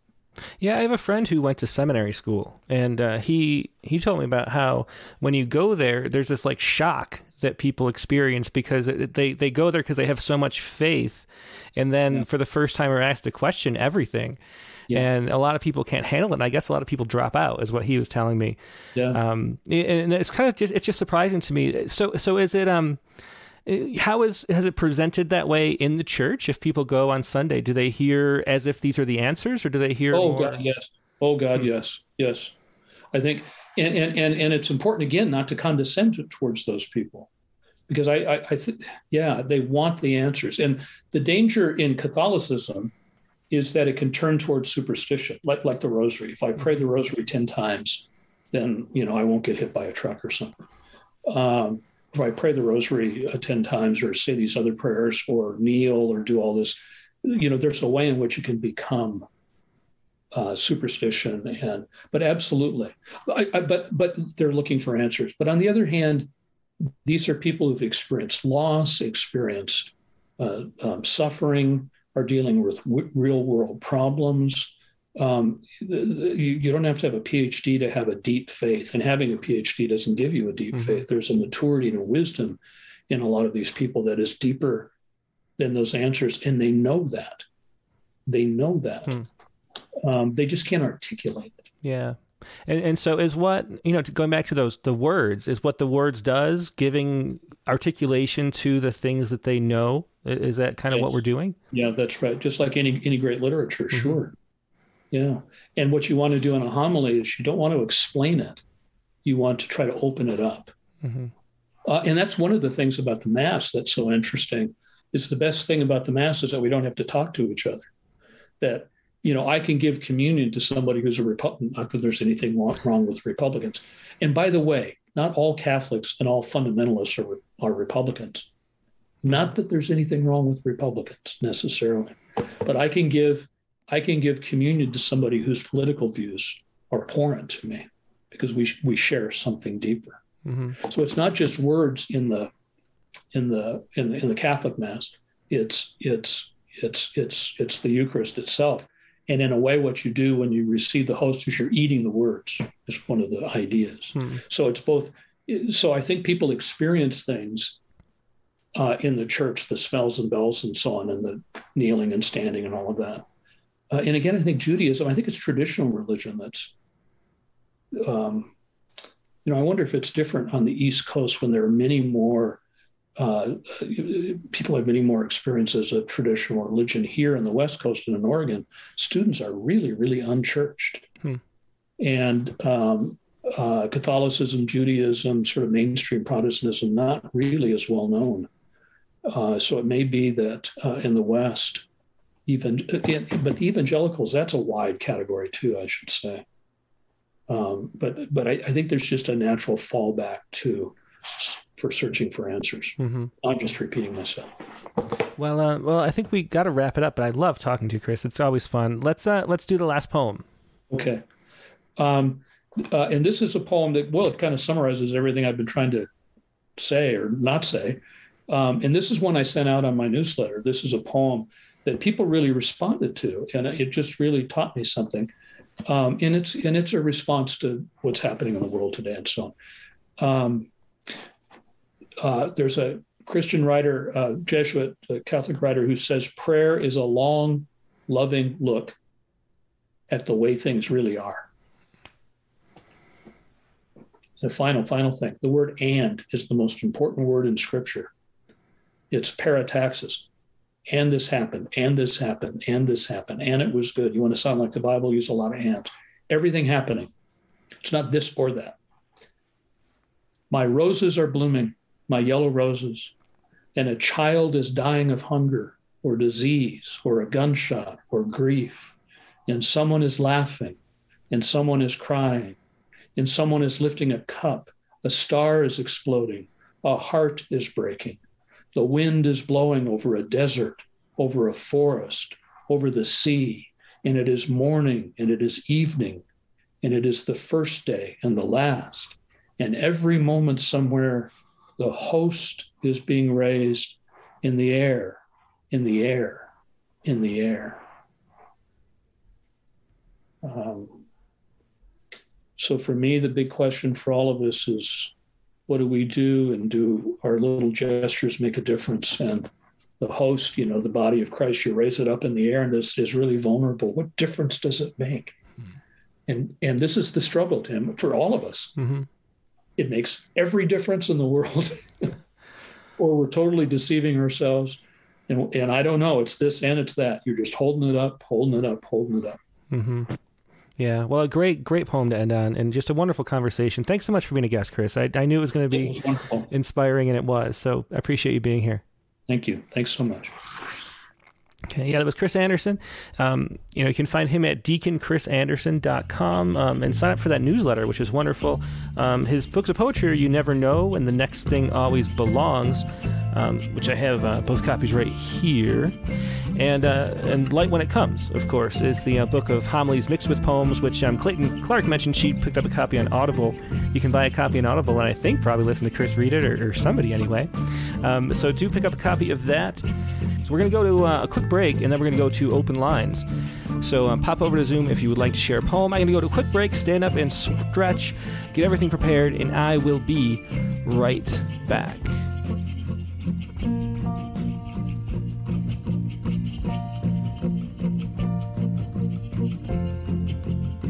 And we're back. Thanks so much for your patience. Um, I, I, forgot to mention if you, um, you know, if you'd like to read a poem, join us on the Zoom through those links that I shared, um, and also email your poem to Open Mic. That's openmic at rattle.com, so we can show uh, the poems on screen as you read them. Let's go to T.R. Powelson. Hey, T.R., how you doing today? Good. How are you? I'm doing great. So I was thinking about you last night because I was watching that Kentucky Derby, and uh, that was an amazing race, wasn't it? Yeah, that's the best race riding I've ever seen by a, by a jockey who's complete like he comes from the backyard racetracks of Ohio.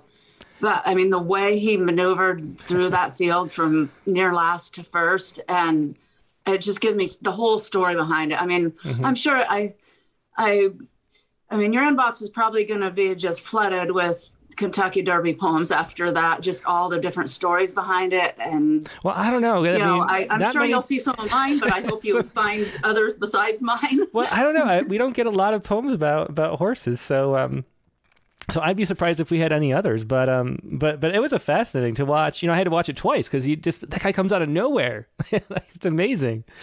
Oh, I've watched it over and over and over, over and over the whole thing. And the, the Kentucky Oaks the day before was really good and just an amazing weekend of horse racing. But the poem I want to read today is not about horse racing. Yeah, yeah. So what's this poem about? Confession of a UPS driver, and that's in New Verse News, which is of course a great website for everybody. I'll put it on screen. Um, this is a great website if um, you know your poem doesn't send it to us first, of course. But then um, if it if it does make it, um, you know, as one of the poems that I can pick that week, um, send it to New Verse News because this website is just wonderful. Um, it's New Verse New New Verse News, all one word at blogspot.com, and they publish poems about current events. Been doing it longer than uh, Poet Respond actually by a couple years. So um so yeah so what is yeah this? and he does he does a great job like I mean you know they're easier to get into because they don't pay probably and they publish more like a couple per day sometimes. But really good poems. I'm signed up you can sign up to, just like with rattle to receive them in your inbox. Mm-hmm. and so i love waking up to great um, current events poems. I, I, I believe dick westheimer's been in it um, a lot, you know a lot of good great poem poets. Yeah there published. definitely are. Yeah it's a good read yeah. all the time. I'm so glad they exist. So and i'm so glad you could um, have a poem there so mine, I actually submit. Mine was actually a rattle reject last week that I forwarded to News Newverse News, um, and it's about um, just the monopolistic way that Amazon is taking over and the way Amazon is trying to own the whole world, mm-hmm. and it's starting to affect us as UPS. I'm a UPS driver, so it start when it starts coming home to affect you, then it's you know you notice you things affect you more. Yeah, for uh, sure. How to say it, other than through poetry. um, so I'll just read it. Okay. I want to meet the owner of the first bookstore brought down by Amazon. I want to find a bar on a dark street with a strange name tucked in a city I've never visited. I want to meet the bankrupt bookstore owner and make witty conversation only two passionate lovers of books would understand.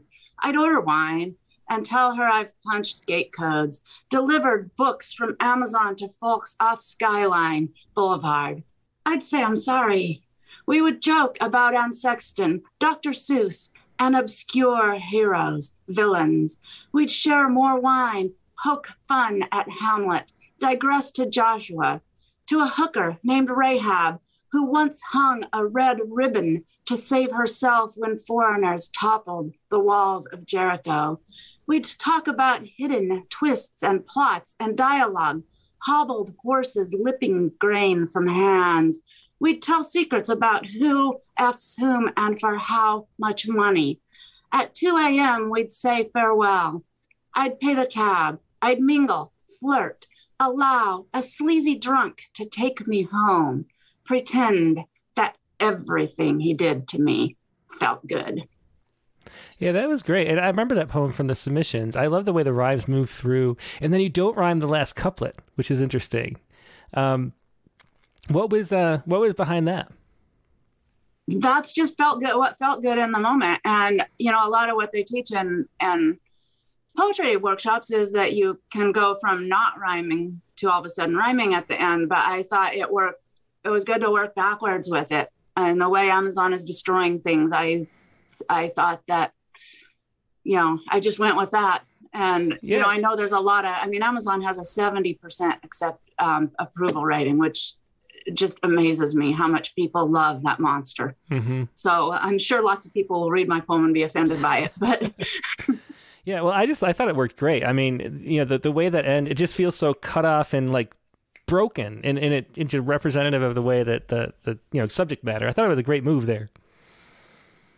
Yeah, thanks for having us on, and and great um great conversation as usual today. Yeah, yeah, I really enjoyed it. Thanks for being here, TR. Always a pleasure. Yep. Bye. Okay, let's go next to um let's go to um Nivedita. See how Nivedita's doing today. Hello. Hey Nivi, how you doing? Hey Tim, I'm doing great, thank you. How about you? I'm doing excellent. So, uh, what do you have that you would like to share? Um, I tried my hand at a demi sonnet. I say tried because I think I can make it better, but this is what I have, so I just thought I'll share it for now. Very cool. Okay, this is uh, day versus night. Is there anything you want to say about it, or do you want to just jump right in? No, but you didn't introduce the prompt, so you may want to. Oh, that's right. Yeah, good idea. So the prompt, the prompt is to write a demi sonnet, which you have to watch uh, last week's episode, maybe, or there's a Wikipedia page, but to know what it is, demi means half, so it's a half sonnet. It's a form invented by Erin Murphy, and she actually, I don't know if she's going to be here. She sent a new demi sonnet that she wrote for the uh, the the open lines right now too. Um, but a demi sonnet is it's a half sonnet, seven lines, and the only real rule is that the last word rhymes, um, and the rhyme can appear anywhere within the poem. So it's kind of a surprise where the rhyme comes from. Uh, which is one of the, the aspects of it that's interesting.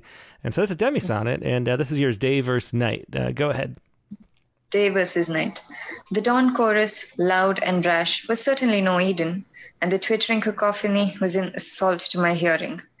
I wish it was forever the night, so coy and quiet, so I can think and write before the sky turns pink as my mind runs into a tunnel come morn. But night is night and day is day, and there's no two ways about this. So I guess I'll just have to learn to write at day and sleep at night. Very good. I love that. Thanks for sharing that, Debbie. Thank you, Tim. It was lovely talking to you. Have a great Sunday. Yep, you too. Good night. Thank you. Bye bye. Um, yeah, Nivedita Karthik with Day versus Night. And um, let me see, we'll admit some more people over here. Ah, Erin Murphy is here. Let's go to Erin Murphy then, since we uh, just mentioned her. If we can, uh, once she can connect. Okay, does that work? it does. Hey, Erin, it's good to see you again. I had, had no idea you'd come, and then I looked at the uh, at the screen here, and I saw a poem from you, which is really cool. So you wrote you you know I think you uh, probably don't need an explanation of what a demisonnet is. Right. made it up. well, I just got back from a Mother's Day walk with my daughter, and so I'm like terribly hot and sweaty. Um, tempted not to turn on the video, but I decided that would be rude, so you guys can see me in all of my uh, sweatiness. But I thought it might be fun to share the first demi-sonnet that I ever wrote. oh, Um, cool. so that would about- yeah. about about 12 years ago. Um, so I talked a little bit about this last week on the Rattlecast that I was doing a DIY um, like writing residency, and it started with you know one seven line poem and then another and then another and then before I knew it I'd written like 120 of them. But this was the first one, um, and it didn't have the name demi sonnet right away. That came a little later when I realized I was writing in these little uh, sort of half sonnet forms.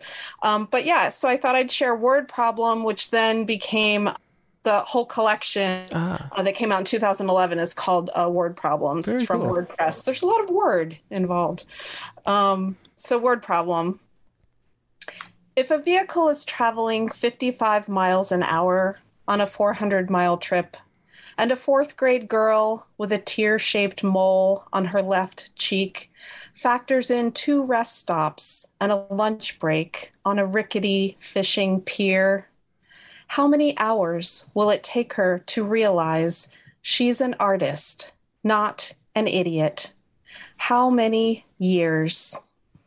oh, that's great. And so let me ask, uh, you know, since you didn't know you were writing this form, was that rhyme of the peer and years accidental? Because that's the central part of the, the you know how you have that buried end rhyme. Right, Um, right. No, it that was intentional.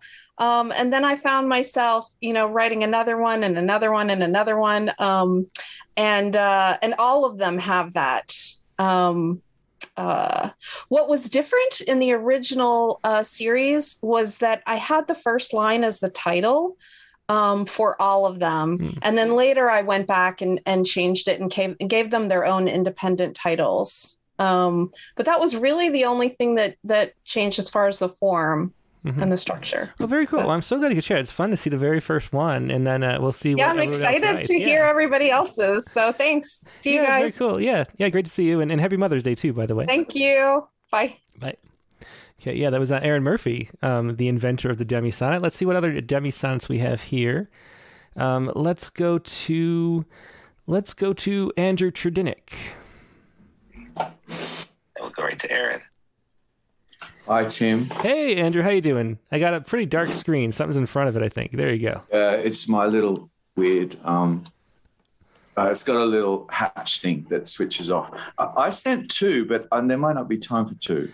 Um, I think are they kind of shorter? Or are they? Yeah, yeah. Well, they're de- they're demi, yeah. Oh, yeah. You could do two demi sonnets. Sure. and one yeah one one sort of was uh, yeah. I mean, uh, completely experimental, but one of them um, turns out to be a bit biblical. So it's kind of like um, fits in with Chris's thing. You know, just kind of as the universe is is wont to do. Yeah, it's weird how that Um, works. That stuff always happens. Very. Uh, you you know, it's no wonder. So people... can I start with my student is tuning, Yeah, yeah. I got it right here. Which comes. It's inspired by a line from um, one of Aaron's poems. My student is turning, and um, I'll read a little bit at the bottom um, because her poem resonated totally with the, a student experience I was having myself, in, or, or I'm right in the midst of. As a teacher, you learn together with students. You lead each other. Aaron's poem resonated with me as I'd had a music student who was both inspired by our work together and who had dropped out.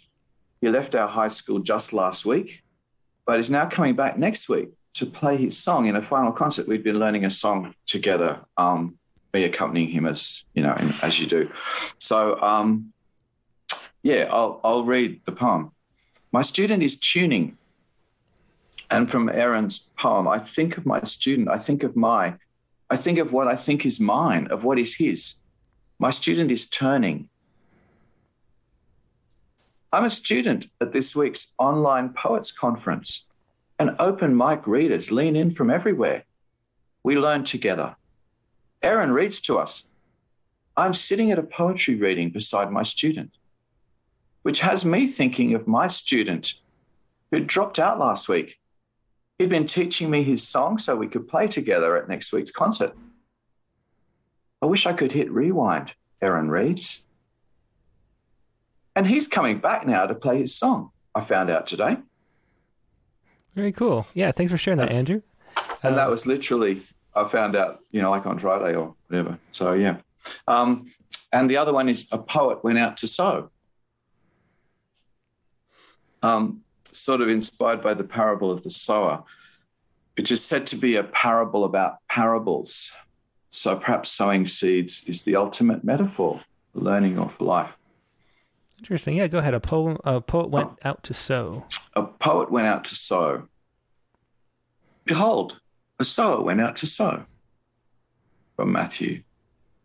The poet went out to sow some seeds, having heard that a sage said that, and thinking, let's give it a go.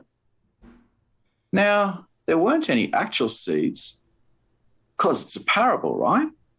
But someone said, What's with this seed? Well, you could plant it and see. Excellent. Another great one. Thanks much for sharing that, Andrew. Both of those. So, so two attempts at um, demi sonnets, and thanks to Aaron. Very good. Yeah, thanks much. Always happy to have you join. Okay, cheers. Okay, cheers. Um, yeah, that was Andrew Trudenik. And um, and yeah, let's do um, you know, two short poems or one, you know, if it's longer than a sonnet, just one. But if it's shorter than a sonnet, we can do two today. Um, let's go to Mike Bales. Hello, uh, how are you doing? Good. How are you doing today, Mike? Uh, good. Busy. I've got a workshop due later, so I'm doing this. I'll escape to an art fair for a while, catch a breath of fresh air, then be be at it again. Um, I wanted to read my poem. So glad you stayed. Okay, was that? Uh, did you submit that? So glad you stayed. Okay, let me uh, let me pull it up. So explain. That was a submission, right? Right, it's one of the poetry respond poems they sent. Yeah, so explain what it's about while I pull it up. Well, um, it's something we've got to talk about. I think the COVID thing kind of exacerbated it. Um, trouble with suicidal people, and it's a heavy topic, is that they don't have people to listen to. Um, and this is kind of treating in a light message. Um, a teenager lost her soulmate friend, and she in response to the grief, and I'm sure it was very hard, she started a group, So Glad You Stayed. I was out of the Des Moines Register, and it's a heavy topic, but if you let people speak, I think um, it's good people survive if you let them speak. Yeah, so for that's sure. Kind of yeah, for sure. A Facebook friend says too that she's had her own experiences with a rough life. Says we've man, we've got to listen to troubled people and this is called "So Glad You Stayed." Did you have it up or? Is it? It starts two soulmates. Yeah, two soulmates. Okay, yeah, I, I think you'd change the title, but yeah, yeah, yeah, I have it up. Go ahead. Okay. Two soulmates. One dies by suicide. The other talks about it three weeks later on an April day. She says the friend made her safe and strong, the story lives another day of how she couldn't save him. She couldn't reach him on Snapchat. Social distance during COVID 19 grew too great. Distant conversations, she says. He had a crisis, a broken soul. Resolutely, she reaches out to others as she must. Something must be said. No one else must die. His voice echoes in the park as others play, and others gather on a sunny day to give light to their shadows touched by sadness, but a newfound gladness shared. A collective voice sounds, a chorus, a breeze. I'm glad you're around. Yeah, touching poem for a sad story. Thanks so much for sharing that, Mike. Okay, thanks for having me. Yeah, always a pleasure. All right. Um, let's go next to um, Jennifer Elise Wang. Hey. Hey, Jen. How you doing today? I'm good. Um, I originally had a demi sonnet, but then just you know, with all the news, uh, I decided that I'm going to read my uh, Poets Respond poem, which um, I guess I should put content warning that it's not very motherly for Mother's Day and talks about periods. So if that's not your thing, be warned. Well, no problem. Yeah, thanks for the warning, but but let's hear it. This is birth, right? Yes, birth. Okay. I read the news in between baby announcements from two old roommates while I was sitting on the toilet, feeling like I gave birth to a demon. It was just cramps and a clot, cells that could be flushed away. But I'm also reminded of the haunting I experienced from this body that does not feel like my own. You're too young. You will change your mind. Motherhood is sacred, the greatest accomplishment of a woman. I don't even want to be a woman. And I'm old enough to be jailed for trying to take care of an accident or even just having an accident. I could be punished for saving a child's life by giving them what I couldn't have. Help stop the metamorphosis before they become haunted by demons that grow in their bodies. In between the congratulations I composed to my old roommates, I think about aborting the girlfriend they knew, the daughter my parents had, and plan for my own birth one day. Yeah, great. Thanks so much for sharing that. A wonderful poem, yeah, The uh, Birth, um, Jennifer Lee Wang. Yeah, and, and I just also want to say it was also a response to um, I'm in Texas, so there's just a lot of anti trans legislation too. So there's been mm-hmm. a lot of feelings around bodies and for sure there definitely are. Yeah, there definitely are. I mean, that was what most of the poems submitted were about this week. So yeah, I'm glad to get some of these on the podcast too. Thanks for for joining. Yeah, thank you. Okay, let's go to let's go back. I see that I have Emily Peace's uh, poem, so let's go back to Emily Peace. Uh, just unmute and we'll be ready. Okay. Hey, Emily, how are you doing? Um, fine. Glad to see you, Tim. Yeah. Um, so, uh, yeah, what was it that you'd like to share? Well, I, I don't have a demi sonnet, but um, now I'm challenged to write a lot of them. Yeah, it's a fun one, form. It's kind of a poem that, you know, once you get going, it kind of writes to the ending. It's a nice, simple way to do it. I like it. Yeah, this one is not a sonnet, and it needs to be. It's 12 lines, but right now I kind of like it at 12. Um, it's called False Spring. Okay. False Spring. As when the mare feels a foal within and her milk flows, false hope. As when she shifts in her stall, phantom hooves kicking in an imagined trot as when she's hitched to a plow at dawn, begins carving frozen ground. Fulless, still she imagines spring. As when I heard the word expecting. Sun so electric, I shielded my eyes. I dreamed many names.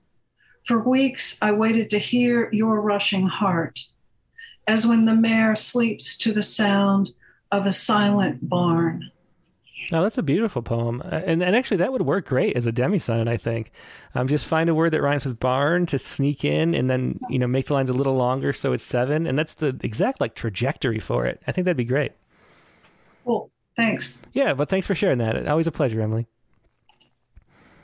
It was Emily Peace with um, False Spring. Let's go to Dick Westheimer. Hey Tim. Hey Dick, how you doing? Good. Um, I think you'd love that Walter Walter Robert Alter's discussion of uh, poetry in the in the Jewish Bible.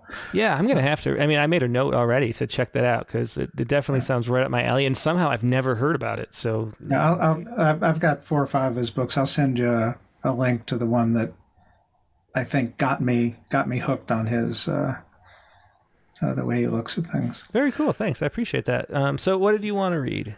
So um, I do have a demi sonnet, the demi sonnet for the dead, but I think I'll read my prayer of the blessed vessels. Okay, I think and, we have time. Neither of them are terribly long. I think you could do both. Okay.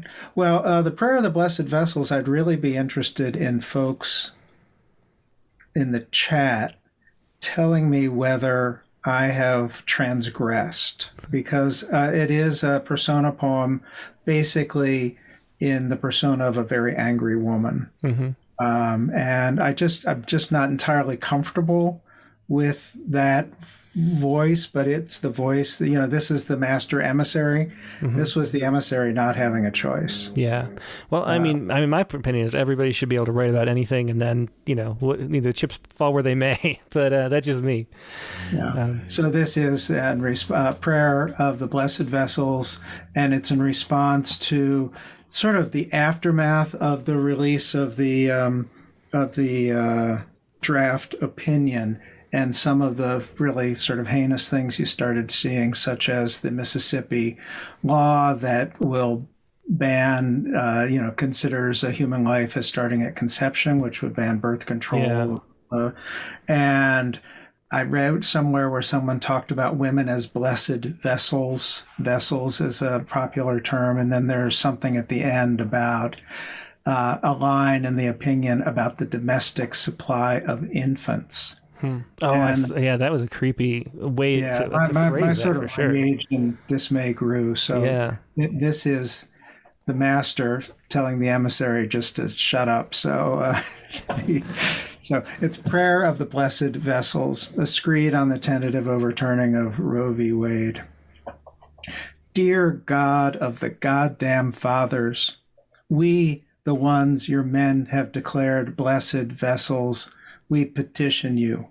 Call time out on these judging sons of Adam, who say society deserves what is up our skirts, to gawk, to grab, to fill us full of what makes them men, their greedy hands, their manly members, their loads of precious fluids, their DNA, their names, their claims of all that is inside of us.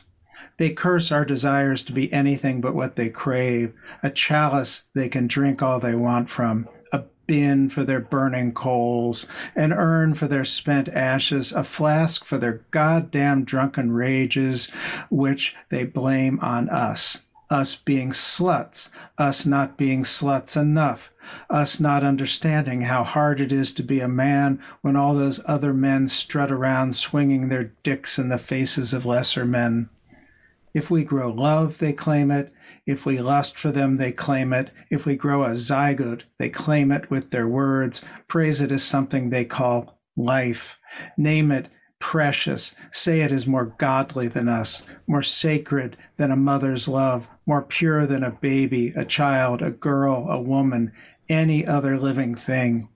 Their justices, Danforth's all, call forth in judgment that we are vessels to grow their domestic supply of infants.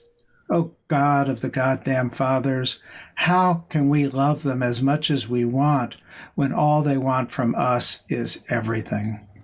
Yeah, really, that's a great ending. I think it really picks up to the end. Excellent poem. Thanks for sharing that, Dick. And then let him, let let him know what you thought in the chat. Um, he'll be I, watching. I, I would- would be interested because this is a group that has hurt, you know, I trust.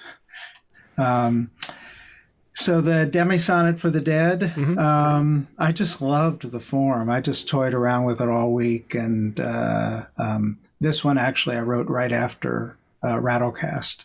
So, and it basically was responding to the further discovery of mass graves. Mhm.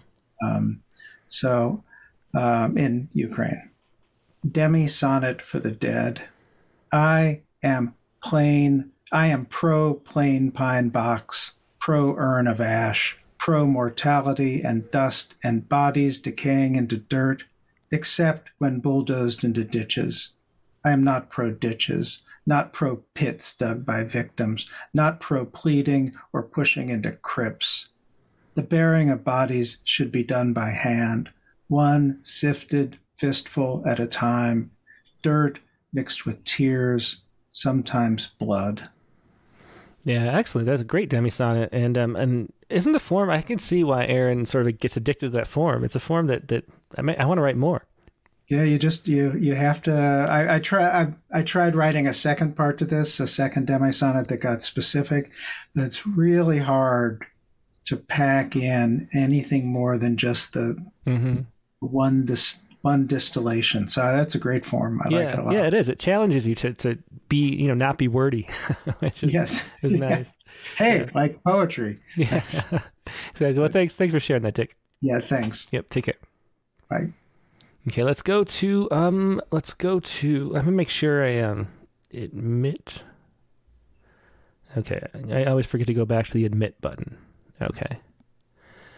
Let's go to um let's go to Bev Wendell Atherstone. Hi, Tim. How are you today? Good. How are you doing, Bev? Yeah, great. Oh, I love Dick's poem. Oh, that was that was just perfect. Perfect. Um I see he's left. Yeah, a very very interesting session today. And like Dick, I wrote my demi sonnet last week right after the program. Mm-hmm. It's uh, it's a very fun fun uh, uh, form, and I was so upset. I watched a program where uh, hunters are shown in their in their hides and they're uh, watching the animals and then they then they kill the animals with a crossbow and in this particular one it was uh, killing a, a, um, a full grown um, male bear Hmm. Yeah, it's hard to watch.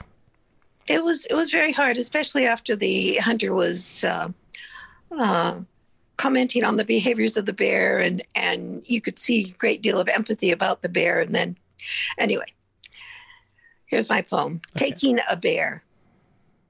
An outfitter TV ad features a hunter with his guide.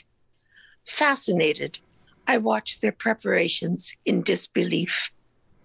A modern crossbow assures absolute success. To take a vibrant life for a single trophy photo brings disbelief. Relishing his last relief, a black bear scratches, stretched tall on a tree. The hunter marvels at its huge size in disbelief. Baited bear, baited breath, trophy photo. I cry in disbelief. Oh, very interesting poem. I Almost combining a demi sonnet with a uh, with a ghazal or something. Excellent. Thank you. Yeah, the, the repetition is very cool. Thanks for sharing that. Thank you very much. Yep. Take care. Thanks. Okay, let's go next to um, Ethne. Or- Hi, Tim. Hi. uh, How is it that I pronounce that again? Oh, don't don't worry. Well, I want to get it right, but I, I just have to lodge it in my head. It's Ethna. Ethna. Okay. Yeah. Just Well, imagine it's a, an A at the end rather than an E. hmm Okay. Great. I, I'll I will um make a note, make a mental But note. honestly, it's no problem. It's no problem. Um. So so uh, what is it that you'd like to share? yeah. So um, I found out earlier today that it was Mother's Day in Ukraine. Mm-hmm. And since I've come on the session today, I always now realize also also realize that it's Mother's Day in um, US.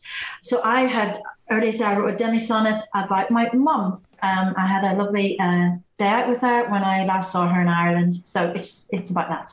Very great. Thanks. Yeah. Go ahead. I have it up um, on screen. Okay, so it's called Unbowed at a National Trust Property. The daffodils are opening. There's no frost, no snow, no rain, so the weather allows a trip with mum. Double barreled wealth, preserved in the house by the stream, shouts, Look, but don't touch. Mum speaks louder and refuses all the chairs. Oh, it's wonderful. I love that ending. Thanks for sharing that. Okay, thank you. Excellent. Yeah. Thanks, Ethna. Um, Carla again. Carla Schwartz included a poem um, and you know uh, audio of her reading the demi sonnet. So let me um, let me get that loaded up. Um, here we go. This is uh, Carla Schwartz reading "Final Goodbye." Yeah, here we go. Final Goodbye, a demi sonnet by Carla Schwartz at CB99 Videos. I knew saying goodbye was for me, but thought saying goodbye was for him, though each labored breath, each thin whistle, threw reason out the door. Who was I to hold on when death had already won?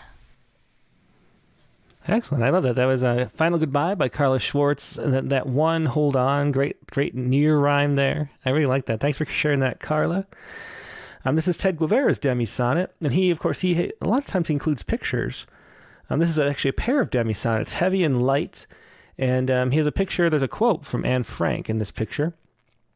Um, how wonderful it is that nobody need wait a single moment before starting to improve the world. Uh, that's Anne Frank, a quote that he includes, and then for some reason there's a backpack with a with a wheelchair uh, racing type um, um, graphic on it for those that are just listening. and this is his um, heavy and light sonnets. Demi sonnets, heavy and light. This is called. Get your groove back on, Dutch German diarist. The web in your toes evolved no swim grace. The tongue of the world laps still at the creases of the four walls you've been in. Their aim is to harden the plaster more, so store more items in your survival kit. Fins will outshine the use of candles.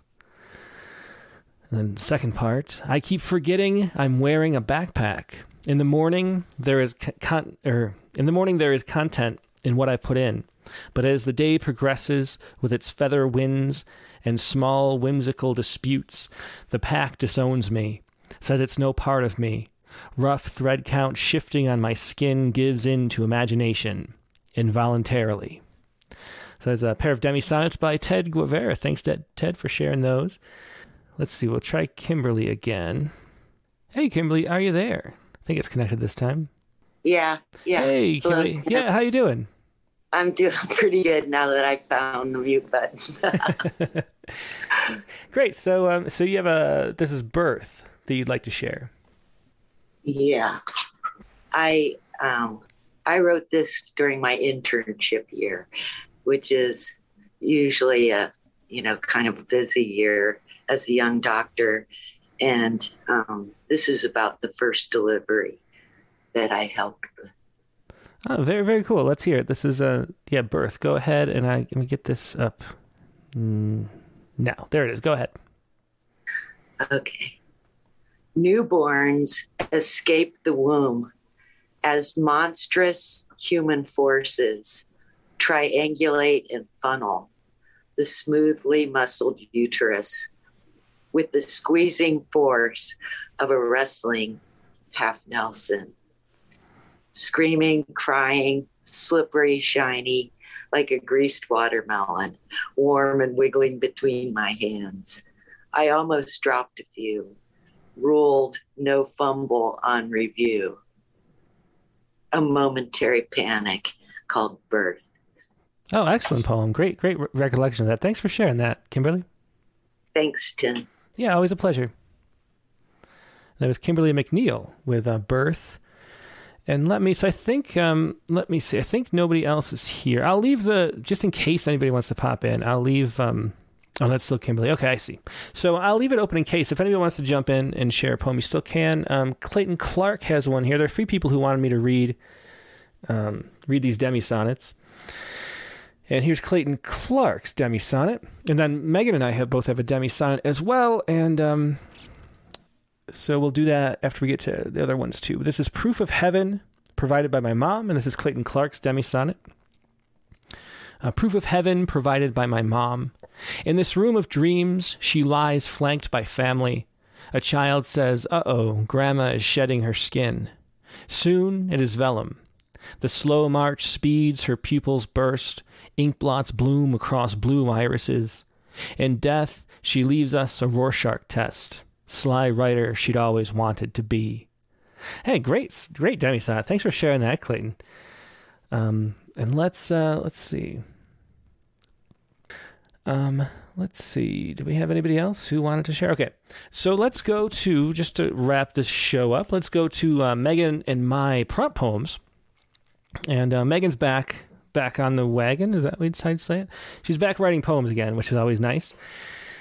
And uh, this is uh, Megan's first poem. So these are our demi sonnets. Here's Little League, and this is what we're doing. We're kind of like a Little League family right now, like three times a week and, and more just privately, you know, me and my son practicing. We're just always playing baseball all of a sudden.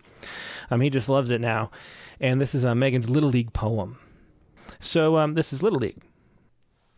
At seven, sometimes boys still call for their mothers when they get hurt.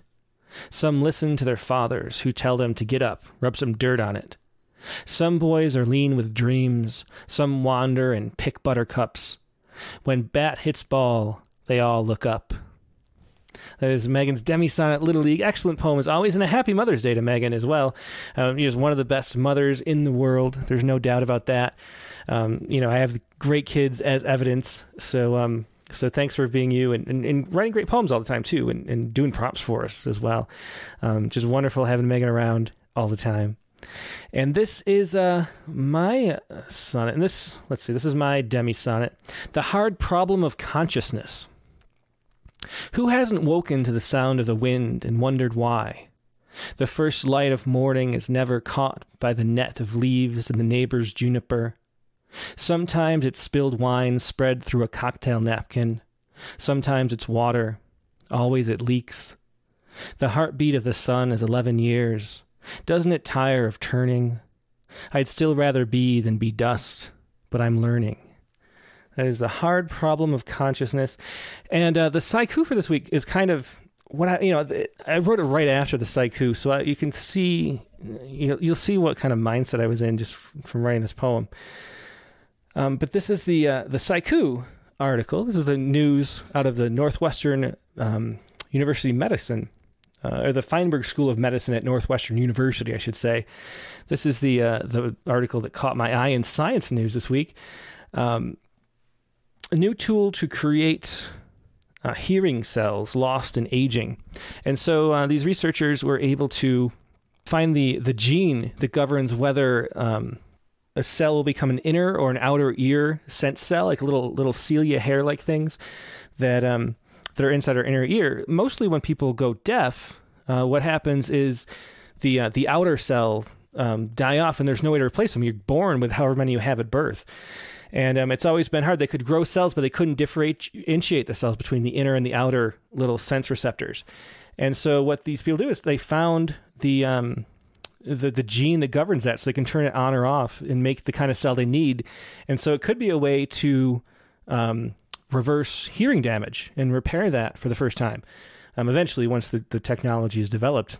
So um, it's a wonderful discovery. And this is the haiku. It made me think about my grandfather. And this is a haiku for the week. Grandpa's silence, the sound of the wind giving up.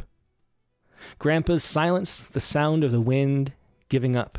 That is the haiku for this week, and that is uh, the show for the week. Now, next week's prompt is going to be right here on the elevator.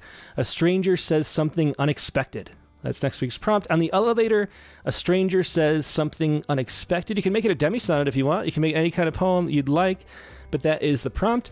And uh, we'll be here with next week's guest, who is going to be uh, Mike White. And Mike White's another one of my favorite poets. He writes these small, um, condensed little tight poems that I just love.